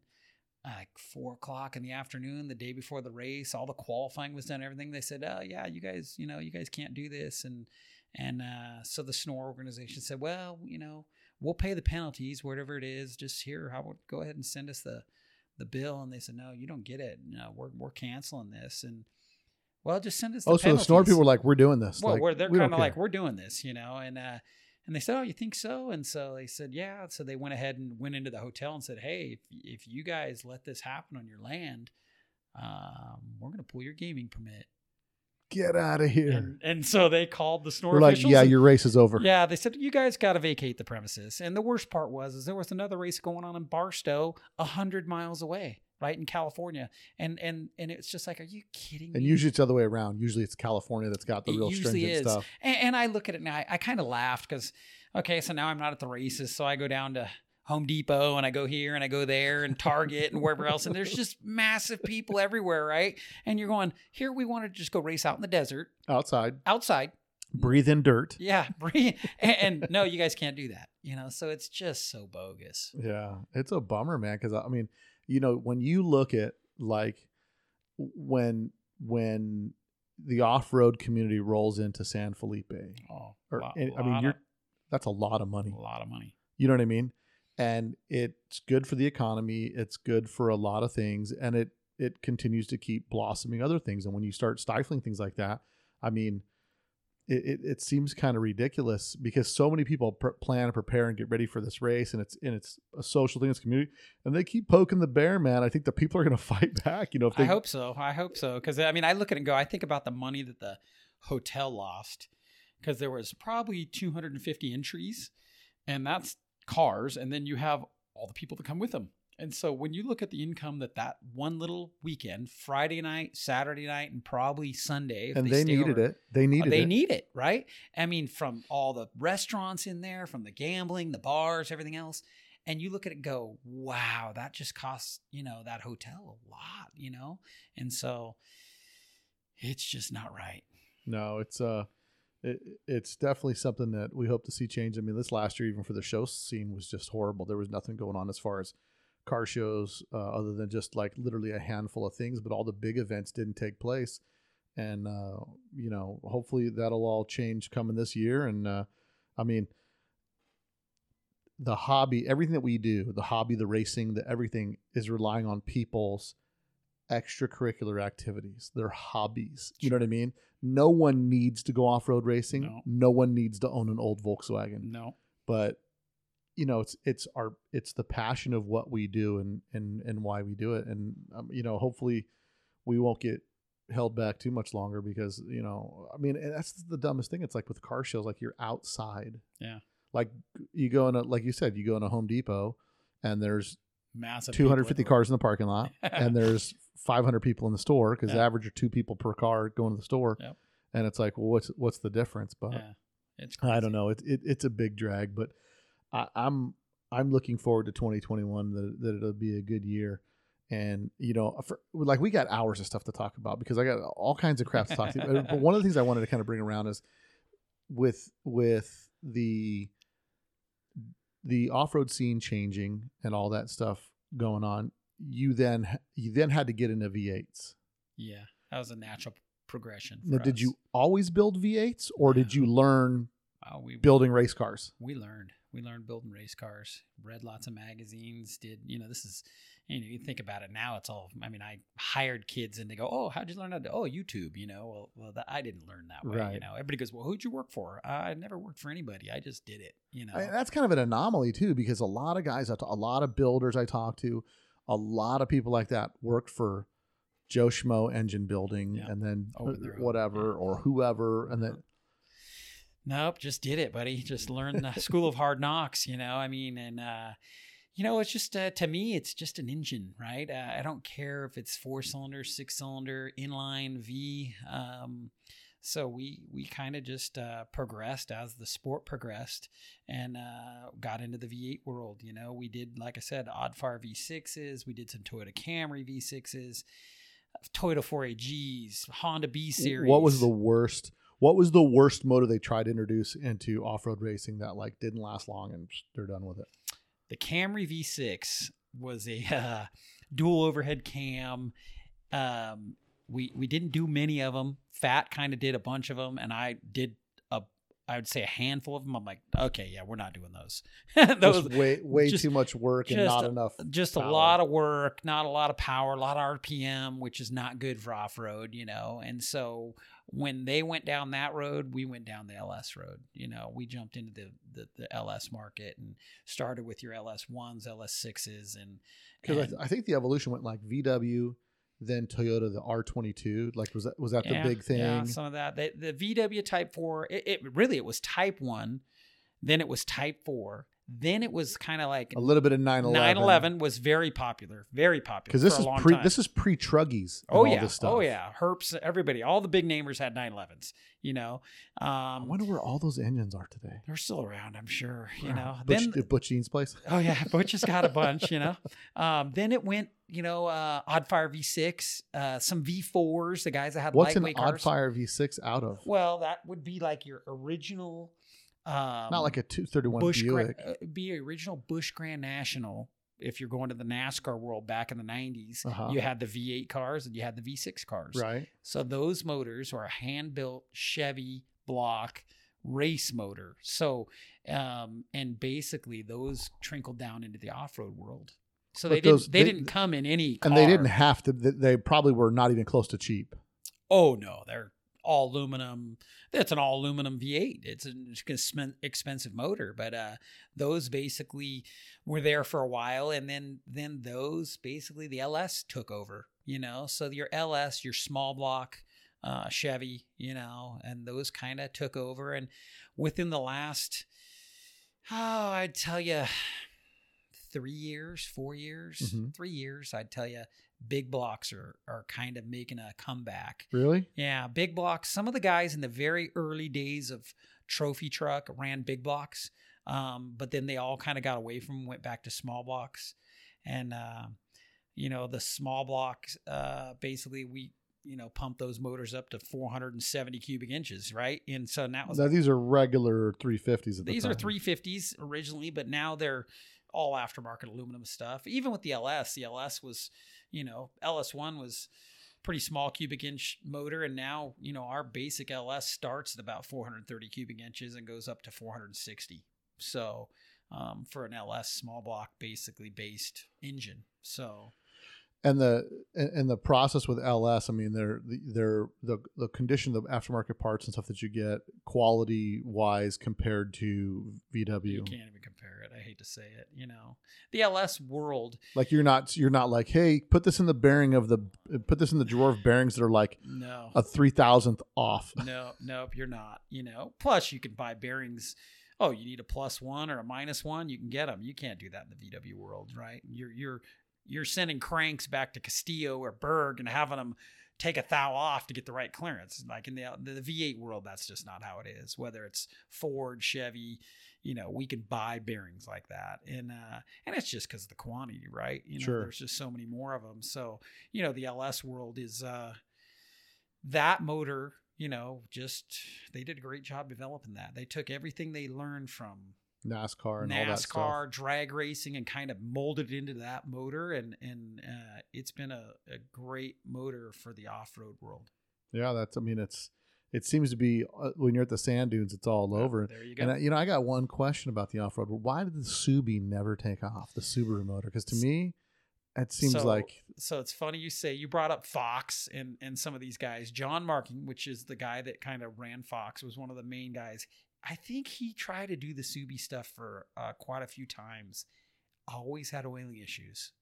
Always had bottom. Oh, really? bumping. Oh yeah.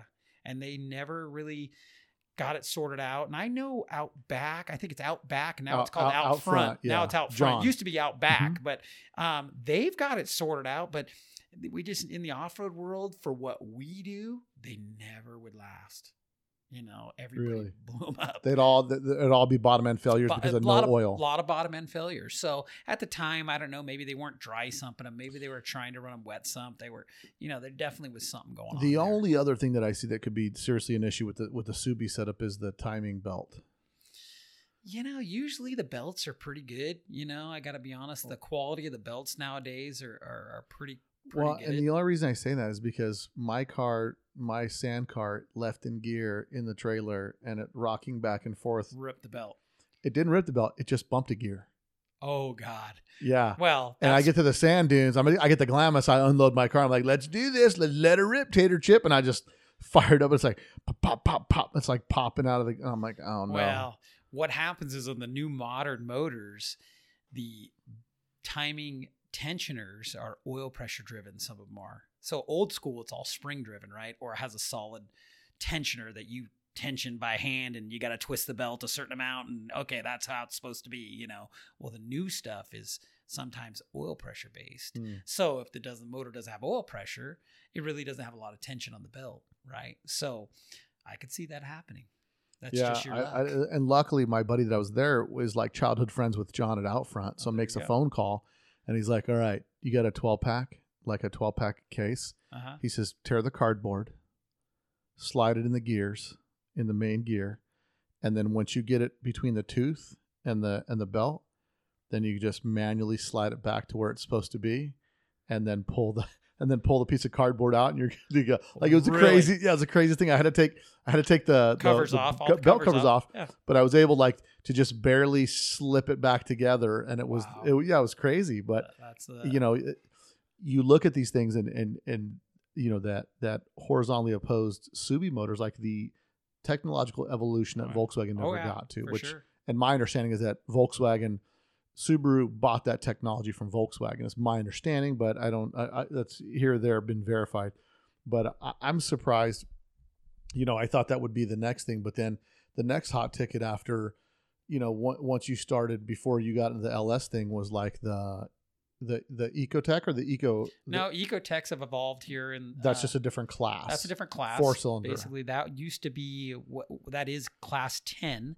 And we used to build Hondas and Toyotas, like a Toyota 4AG, or we built the Honda B series motors, a Mhm. B16 um, or a B18. And, uh, you know, we were building those with all the fuel injection and, and Motec and dry sumped. And it was a $25,000 four cylinder motor that spun 9,000 RPM and you rebuilt them every couple races and they weren't cheap.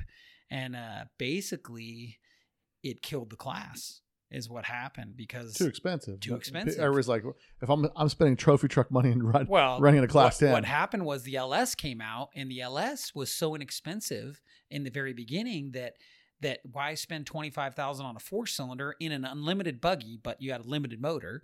Let's just go class one, and we'll put an LS in there, and it's cheaper. And so that's what a lot of guys did, and it killed class ten.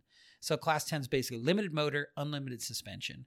And so they said, well, what do we got to do? And so some guys came up with this 2.4 Ecotec that basically crate motor made about the same power as the uh, the Honda. It just it made a bunch of torque. It didn't rev. You know, it only Mhm. runs maybe 7,000 RPM where the Honda run 9. And so they started kind of putting that into the class and that brought that class back and made class 10 what it is today and and it's really uh, a good class. You know we do a lot of the Ecotec crate motors so basically they're they're an untouched crate motor uh, all stock parts but we can put any aftermarket headers flywheels clutches bracketry. We do all uh, electronics you know mil spec harnesses with motec ecus or life racing or just all depends on what the guy wants to do.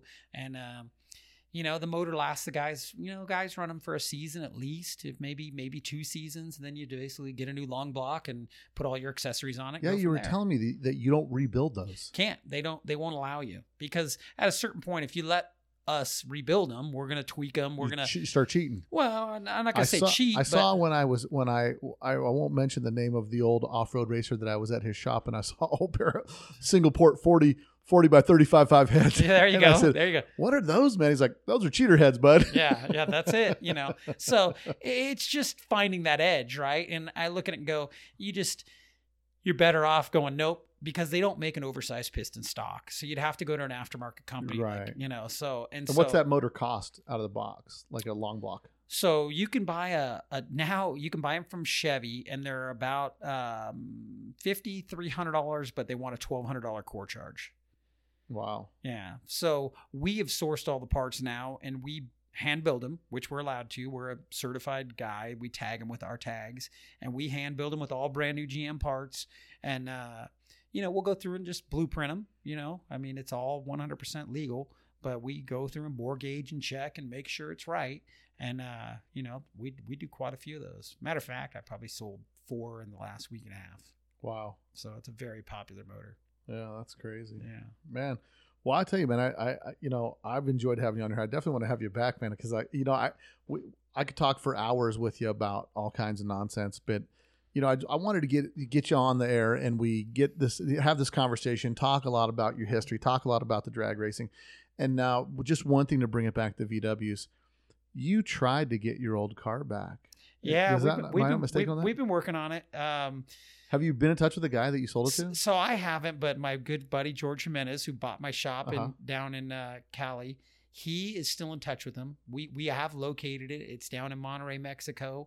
It has changed hands um, a, a couple times, we think now, but we're trying to get a hold of it. So maybe we can get that thing back up here to the states and resurrect that thing and uh, put it all together. And Yeah, I wonder if they'll the if there ever, ever will be like a like a vintage drag racing class for Volkswagens. I mean, you look at the nostalgia drags that they have in Yeah, Bakersfield, and I'm sure they do the same thing with Volkswagens. I don't think so because the Volkswagens are already vintage as they are, right? You Right. go build a 67. So, I mean, I look at it and go, it would be, if I got that car back, it would be hard not to go and do a bunch of updates and try and make it like a modern day pro, pro stock that they, you know, these guys, Pat Downs and all these guys have nowadays, you know. What's the difference in technology between that car and your car, Uh, motor technology just definitely changed. as My far car, as chassis wise? chassis wise they've done some longer ladder bars. They've done a low center of gravity car. They sit a little bit lower.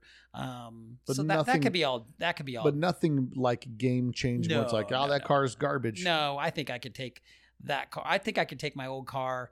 I'd have to remount some stuff get the thing down a little bit lower and um it had strut front end and it, it probably needs a little bit longer ladder bar in it and then uh, the big thing is motor and tranny, right? They they're all putting bus trannies in them or Right. CVs and, and doing that. Um, the transmissions have you know kind of almost become clutchless, clutch management stuff. However, they're doing the whether it's the a, Rev Six or yeah, whatever. the Rev Six, and and these guys, you know, back in the day, Berg had uh, what's called an anti-shocker. You The- know, yeah, the Washington the anti-shocker. Yep, and now Mhm. guys have done some more sophisticated versions of those. His was like it's crazy, like a little tiny thing Yep, that, oh that your clutch pedal hit, but Yep. it just like that little. Yep, that little just eh, didn't you know shock it. Now, did so- you know Gene? I mean, did you? Oh yeah. So Yeah. and what? So what was Gene's personality like? Like like you're because I'm, I'm assuming at the time, Gene's all business trying to run a shop, and here's this scrub kid that just rolls in there and makes buddies with his boys, and probably a lot of people were doing that back in those days, trying to be. He was honestly, you never went in there when he wasn't had a didn't have a smile, didn't have something to say. You know, I mean, he he you could tell he loved what he was doing, Really? at least on my end of it, on that side of the counter Mhm. that I was on, and uh, he loved it. And whether it was at the track, I mean, he, I mean, he was stoked to be there every day. And what are you building? What do you got going? Blah blah blah. I mean, nothing but like we used to call it the Berg Bible. Like he he all the pamphlets he wrote, and and Oh, I yeah. still have it to this day in a three ring binder that we've had. And uh, you know, there was just so much knowledge there that as a young kid you couldn't find it anywhere else. So of course you read it all. You read it and you you lived by it to a certain point Yeah, you know but at a certain point you go, well, seven to one, I'm not driving to New York, you know, I, I, I can make mine nine, you know, I mean, or, you know, and, but, you know, I was fortunate enough that he took a liking to me. And so I feel like, like my first roller cam motor, which we actually, he did for me, like we took him a case, they did what they did in their own race motors. Cause Gary got to be, you know, Gary was a guy that we looked up to and and and, and it was like, okay, what's it gonna take, dude? Can you do a roller cam? Well, bring me a case, let me see, you know. And we'd order cranks from him. And so when if I'd order a crank, you know, Gene was a big Porsche Journal guy. Porsche Journal, Porsche Journal, Porsche Journal. It's like, no, no, I want Chevy Journal. Okay, we'll do Chevy Journal for you. And it would be like, well, hey, can you do all the lightning stuff on it like you do? I've seen some cranks and well, uh, blah, blah, blah, okay, okay. And so we'd you know, you'd have to wait, but all of a sudden you'd get a crank and it was four or five pounds lighter and Chevy Journal and and it was like, oh, okay, you know. Well, what's funny is you know I have that Berg motor in the garage, Sure. the infamous Berg motor that I found. Yeah. And I remember I called uh, Clyde's shop, and I don't know these guys very well. I mean, Sure. I've talked to Clyde a few times, but I'm sure he probably would never recognize me or whatever. Not important. But uh, I called him one time and I said, "Hey, I've got the receipts. I've uh, when I bought that motor, I had all the receipts from 1988." And I'm going through it, and I said, "Yeah, I guess maybe, I think you guys built this motor." And he says, "No, we didn't build motors for people. No. We just sold parts." Yeah. He says, Um, Very rarely. unless you were like a friend of Gene's. yes. He says, you read in the manual, he says the best person should build your motor is you. Yeah. Because He wanted to educate people, right? Yeah. And and he wanted people to to learn and and he did. You know, I mean, very few people had true Berg motors. Very few. Yeah. You know. And uh you know, he he'd want you to learn and and he knew that if you read and did it yourself, then you're hands on and you're gonna be it's gonna be that much better off. So and um, you know, he was a great guy. yeah, no, definitely. I mean, listen, and, and on this podcast, I know I've been, I've been wanting to get Gary on here for a long time. Oh man. and uh, I, you better call him and r- twist his arm because I, uh, you know, I, I could talk to him for an hour just about trying to figure out what life was like back then, what it was like, because it, it's one of those things where on the VW side that there's like, I, Gene Berg bought a set of DCNFs for me at Pomona one time, and he came walking through. Here's this guy with his pants pulled up too high, Yep. his Oh, yeah. plaid shirt, and Oh, his yeah. fisherman hat on, Yeah, just kind of walking through. And then I'm like, he's like, how much do you want for the DCNFs? And um, he's like, okay, you know, I sold them for a hundred bucks, whatever. And then I'm like, realize, I'm like, bro, that's Gene Berg. I just sold a set of DCNFs to Gene Berg. Like, bro, so rad. And I was just like on this high, and it's like he's just he's just a dude, just Normal a dude. just a regular guy. Yeah. But you know, because of what he contributed to the scene, the, the family as a whole, I oh. think, Oh. you know, those heads that I have over there, you know, they're stamped on the inside, ported by Clyde Berg, Yeah. and like the the you look at the ports and there's a glass. You know what I mean? Like it's it's just like super nice port work. It's the motor runs like a top. It's super low compression. It's got DCNF, so it's like six six to one Yep, compression. That's how he did them. I mean, it's just crazy. But you know, they contributed so much to the scene that I really want to. Uh, I, I'd love to dig deep and just see, you know, what it was like being around at that time, and and some, Yeah. so maybe some of the behind the scenes stuff. sure. You know, because there's so much history there, and they contributed. So I think they were one of the first ones making the inch and seven eighths headers. Oh yeah. You know what I mean? Oh, they. I mean, all that stuff. They developed a lot of that big stuff. Yeah. And back in the day, in the drag race side of it, I mean, Gary had 84 by 94, or actually 94 by 94 motors. He had yeah. monsters. You know, he was the guy that was doing. We would take. would uh, they, would they would make their own cranks. That 94 crank they'd oh, make they it had they made all their stuff because they had right? all the all had- the billet they. They had it all. Like they they all their forgings, and he Yeah, took. forgings. Uh, I think they were 95 millimeter Porsche cylinders, which is a Nikasil cylinder, Mhm. aluminum based, and he would splice two together to make them long enough to be able to put a big stroke in them. That's what was in like some of their race stuff. I mean, it was like unbelievable, you know. And I was fortunate enough I did get to see some of that stuff, not all of it, but it was like okay, you know. And Were they so- super secretive around the shop with their race stuff or no? well, you didn't. I mean, it was you were behind the counter forever. You know, I mean, and then finally, if you got, to, you know, Gary at one time, I was having problems with the wedge mate, and I showed up down there, and he, okay, and he's like, come by after work, and I'll help you. You know, and Mhm. so I went down there, and uh, I got to go in the back. You know, and That was it was like you got to go in the back, it was like, holy cow, this is where it's at, you know. And Gary had his little area where he built motors, and and uh, you know, it'd be like there would be a packing blanket underneath there that was a motor, and here's another one over here, and then you know, uh, you know where they ported heads. It, I'll never forget. Clyde had. It was like this fishnet that went over the top that they Gina, I don't know who figured it out because when you're porting heads, it's dirty and there's stuff everywhere and and it was like it would drop down and make him like this little cocoon that was probably a little bit bigger than you know maybe 10 by 15 area to where it didn't get all over the shop.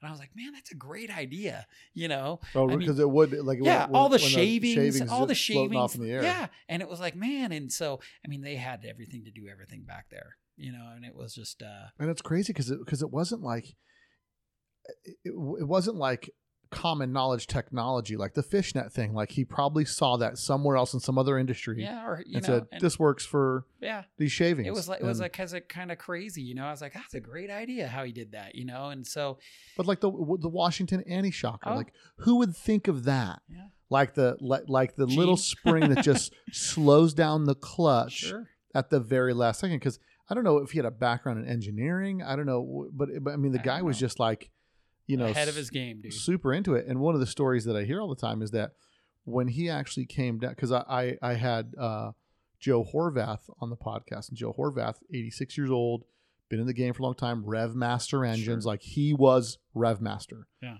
And I think he was the one that was telling me that Gene had actually come down, was supposed to be uh, starting a shop with uh, Dean, um, uh, what the dinosaur. Oh, I can't Dean think of. Lowry. Dean Lowry. Like him and Dean Lowry supposed to start a shop together, and they came down here, and it was like, that's not going to work.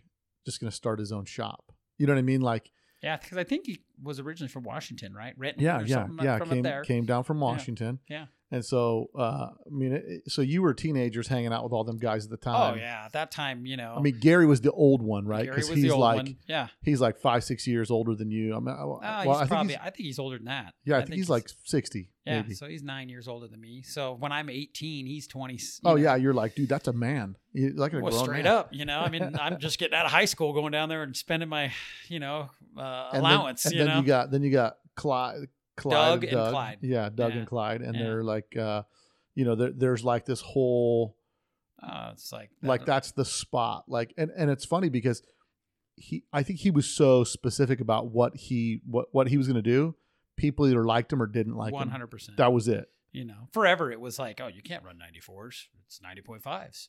And it's thick wall 90.5s, you know, and it was like, you, you can't run 94s. Well, at a certain point, the stuff that he built that you could get in and drive from here to New York and not even have a think about it, you're right. You probably, you know, you probably shouldn't run 94s because Yeah. the cooling and this and that, you know. but we were talking quarter mile at a time yeah. You know, if you I get 3000 miles of it, it's a lot of drive it's a lot of you know, so I mean, and and you know, they're all their all their race motors had big pistons in them, but like for the street scene, you know, I mean, he built some unbelievable 2110s and stuff like that with their packages, and he just had it sorted out. You know, I mean, uh, they just drove so good, whether it was DCNFs or you know whatever. I mean, it was just like they were performance engines that lasted because of the quality of the stuff. yeah yeah it's crazy it's it's like although the scene seems so small there's so many different caveats there's so many different parts manufacturers and people that came out of nowhere and every little thing that it's like you know n- nothing ever because and i want to say it was driven by the vw people being like it was driven by the dollar like no i want it cheaper and this guy can make it cheaper and so Sure. this company springs out of nowhere from Yeah, you know from gex to bernie bergman to whoever Yep. you know and you had everybody so everybody. Yeah it's it's it's been a it's been a um you know it's been a crazy ride for me being in the scene for the last 25 years just as an enthusiast and seeing the developments and evolutions of all these things and and, and that's you know why i do what i do what i what i do with this because i love doing it and i eventually you know want to start doing a little bit of off-road stuff every now and again just some off-road stuff because all things started with volkswagens pretty much. you know That's so. where they all, you know, had VWs at one time or another. That's it. So, who is anybody you want to thank before we wrap up the podcast? Anybody that's been uh, that's been influential in in you being where you're at, getting where you're at, or some of the people that uh, that really uh, you know, uh, I'm gonna tell you, my parents are super supportive always. You know, back in the day, Mr. Roger Crawford helped me out a lot. Gary Berg, Gene. You know, I mean, um, just had a lot of great friends that put a lot of time in and and helped me, and we, you know, had a great time doing it and still doing it. You know, so I mean, today's time, I've had. Uh, Kyoki Disa's worked for me for 17 years. He came from Hawaii, big VW guy you know, and you know he was he's been at the shop with me here in Vegas, and so I couldn't do it without him. And Yeah, good know, engine builder for sure. Oh, he's he's meticulous, you know. So, um, you know, my wife for putting up with all this crap, but uh, you know, it's It's, her fault, man. Yeah, she's well, she's right. she's They they they, they supplied the, the they paved the road for your poison, right? Like yeah. her family probably bought a bunch of motors from you. You know what I mean? No, they did. I, one time, I think we had between the nieces and nephews and her and her brother and her dad. I think we did six or seven motors just in her family. wow. because we had you know there's a pretty big family that was all into one two sixteen hundred off road racing. So, you know, it's uh there's just been tons of people and tons Yeah. of you know neat people that you've met through the years and you know that that you know I I, just saw the other day that uh, Chris Klingerman passed away and and I and I think about that and I go man I remember sitting in the stands and watching him and Mike Smith and these guys and it was just like wow you know it's just sad you know? We're all getting older, man. dude it's crazy you know? And and so you know those are guys you looked up to and and and that you you know you couldn't get close enough to their car because you just want to see what they were doing and it was just oh my gosh you know? So i mean it's uh it's interesting when you sit back and look at the last let's see 30 years Yeah. know probably It's been a lot. It's been a lot of stuff, and it's like the thing that got you into it, the enjoyment that you love to do racing. When's the last time you ran a car down the track? drag strip Yeah, it's been a long time yeah. Yeah, I drove uh, Angie Vanderhorst's super street car here in Vegas. God, it's been. I'd have to go look at that. I think if there's a picture on the wall at the shop, I'd have to look. But it's Back in the buggin days, like when the, we were doing the buggins Yeah, here. when they did the buggins here, So you you, know. drove her car. I drove her car. I don't know for some reason she couldn't make it. you were like testing it, like uh, we were testing it. Well, her she couldn't make it, so they let me. Her dad was like, "Well, we want to race the car, you know." And I used to help them and go to the races with him when she was driving it. and I met him in your pit, if I'm not mistaken. Yeah, oh yeah. Bruce Bruce comes to the off road races. So Yeah. we, we Bruce is a good good friend, and he progressed from drag racing. You know, I went drag racing with him to he started doing all the off road stuff with us, and he's got side by sides and four seaters, and he loves it. You know, but uh, she wasn't gonna make it, and and Bruce was like, "Come drive the car," and I was like, "Okay." How how nervous are you driving somebody else's car? That's a whole story in itself. We probably don't have time for that, but I can tell you this: almost crashed that one. We got First ti- time. hold on, we got time, brother. Okay. When the story's good, people the love story's listening good. to it. So Yeah. so he asked me to come drive his car. It has a brand new Dick Vale paint job. So that those of you guys that know the car, this thing is immaculate. it was painted. cover car Hot VWs. Oh yeah, yeah. cover car. He showed Hot me. He's like, I was on the cover of Hot Yeah. VWs. I was like, oh, I should probably I- get on the podcast. Yeah, I mean, unbelievable car. So at the time, I was a line lock guy in all my racing stuff. I never used a stage brake. A lot of these guys use a stage brake and hold the brake and then reach over and grab the shifter and grab second gear. And I was always a line lock guy. So you had a line lock, whether you had it on the front tires is normally how you do it, but most Volkswagens don't have front brakes. So what we would do is put it on the rear tires, and you just had to be very cautious on how much pressure you put on it. And basically, it locks the brakes up. When you put the first stage light on, it puts a little drag on it to where you can kind of drag the car into the next light, and the car won't just keep rolling. So, at the time, they put a new line lock on it, and I never paid attention to it. And uh, they went up, and you know, I, I I go up, and first time driving this car, I go through all the stuff. Well, the line lock was somehow activated on a switch, or he had to switch something on the back of the car when I pulled up the stage. So he does this switch. Well, what it did was it turned the line lock on. So it basically closed the brake line off. So when I went up to go stage, it really kind of had no brakes, but a little, and I couldn't really tell. I was like, well, there's a little drag. That's because the brakes were a little bit on. And uh, so I launched the car, go through the gears, shut the thing off, and I go to hit the brakes, and the brake pedal is rock hard. And I'm like, oh my God, there's no You're headed for the wall. I'm headed for the At, sand what, trap. at, at, at how I fast? don't At know, one probably- No, I think it only went 125 or something. And at this point, the Because motors you you drove with the brakes on. well, the brake was dragging, right? You know, so and I was like, oh my god. So my only option was start downshifting this thing. Well, the motor shut off. So I literally, it's a it's a dog ring transmission, and I literally stuffed the thing into third gear and wah, wah, let the clutch out, and it just wah, trying to Hold on. So you're engine braking the Engine car with the engine off. with the engine off, straight up. and I'm like, oh my god, and and like, thank God Vegas is uphill and long. And so as it's getting slowed up, I'm thinking, oh, I could think I can make it. I think, well, when I went around the corner at the top end, it literally was like, like going around the Right. corner, and like, dude, the the guys in the safety truck were looking at me like, oh my gosh, and I got out of the car and I was shaking. I was like.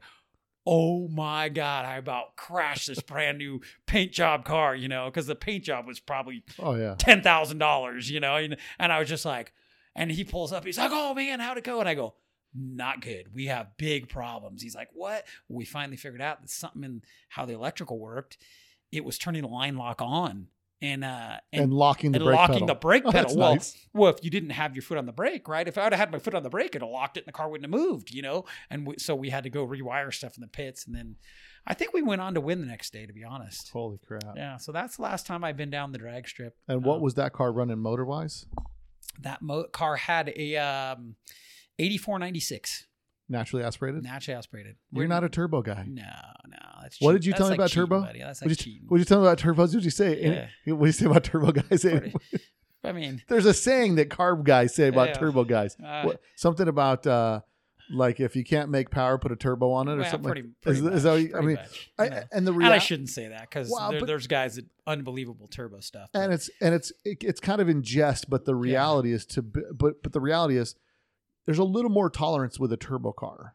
A, a lo- uh, you can push your way through some some setbacks. Ah, well, I mean, there's, you know, I mean, of course, the better motor that you have that you put a turbo on is going to make more power. But, you know, I mean, a naturally aspirated, it's just, it's the hardest way to make power. Right? yeah, because it's So- got to be exactly tuned. Well, that, and it's got to, you know, the cylinder head and all that's got to be right. So, you know, I just have never been a turbo guy. And, and, uh, you ever driven a turbo car down the track? no, no. During some turbo stuff. Because you know what happens when you drive that kind oh of yeah, power. no, no, you get insane. addicted. Oh yeah, for sure. Yeah, Everybody, like- got, I mean, Kyoki's a turbo guy, right? And he was a turbo guy, and he's like, dude, you know, it just never quits pulling, you know. Yeah. And I've driven some street stuff with turbos and stuff, and it's amazing, you know. But uh, I just always been an NA guy forever, you know. I just think it's, uh, you know, that's how it is. But See, I keep I think keeping the perfect combination is like the 2600 Type 4 with a low PSI turbo setup on it, like a like maybe five to seven max. that's probably it because the problem is it wants to wants to lift the head. I told you. I know, but that's what I'm saying. I, that's what I'm th- saying. Like if you imagine what kind of torque you're going to push out oh, on the impressive. street if you got a turbo Type 4, and I mean, and you're and you're not drag racing the car, but you're like street race killing people. Yeah. You know what I mean? Like No. you just mob down the road and just downshift and just like and they and there's no way they're catching you because there's no between the torque and then a little bit of boost. Yeah. Because I've been thinking like maybe uh, could I sneak some squeeze on that car? Is that See, too much? That's the problem. I'm just curious. I'm just I'm asking for a friend. Yeah, yeah. I, you can do whatever you want. Well, but I mean, like, listen, you know, I'm still a VW guy, so I want to know: can I daily drive it? Can I get 400 horsepower That's for it. 2,000 Uh, bucks and- and daily with, drive with a little nitrous and uh, and I and drive it to the show in California. By the way, yeah, yeah, right. Right, so- oh, can I make it up Baker Grade with nitrous? Yeah, exactly. Well, cool, man. Well, I appreciate you coming on the podcast, man. It's been a great time, and I know, and I know you had a good time because I. I love, I love chatting it up did. with you. It's and good. I'll have to be back because well, I will for sure get you back because we, I definitely want to get into some of the deeper stuff. And some of you guys out there listening, if, if there's things I didn't touch on with with Adam, he's here in town, and as long as it took me, I've been asking this guy for over a year to come on the podcast, only because he has such great stories, and we haven't even scratched the surface of all the all the fun stuff. But uh, for sure, we're gonna have you back on, and, and if and if you guys are out there listening, there's things I didn't ask him about, and you want me to get some insight, we we can do that. And I may have. I know that we talked about it one time. Uh, we're talking about trying to do a Dyno Day over at your place. yeah, And if we can get this Dyno Day nailed off, I'm going to live stream the Dyno Day. We're just gonna, we're just going to just talk what you want to talk and bring it in Vegas and put it down at the put it down at the Dyno. we'll have to try and schedule that. We're going to see who has the most torque and horsepower in a VW bus that they drive. Oh, bus. So, well, bus. buses, Ghias, whatever. But you know, Whatever. I'm I'm always trying to slant the class to wherever I could possibly win. So just go. being honest, but No, I get it. uh, but yeah, I appreciate you coming on, man, and uh, we'll for sure do this again. Appreciate you. Thanks for having me. All right, brother. Later. Bye. Well, there you have it, guys. Hopefully, you appreciated that uh, podcast because I really enjoyed doing it. Like I enjoy doing most of them, man. There's some pretty awesome stories, and there's tons more to tell, man. So uh, I'm sure we'll have Adam back on here again, and I may include him uh, on one of the roundtables coming up. I'll let you guys know in advance so that you guys can get your engine questions up and out of the way. So uh, don't forget, share the podcast with your friend. Also, if you're interested in sponsoring Let's Talk Dubs, send me an email at bill at letstalkdubs.com and find out how Let's Talk Dubs can bring customers to your business. Remember to go subscribe to our YouTube channel so as we start doing some live streams, you guys will get alerts and be able to follow along and check out some of the live streams that we have coming up. And again, letstalkdubs.com, store, go to merch, and support. Until next week, guys, later. Volkswagen and a nice station wagon to have around the house. The 1974 Volkswagen, covered by VW Motor Security Blanket.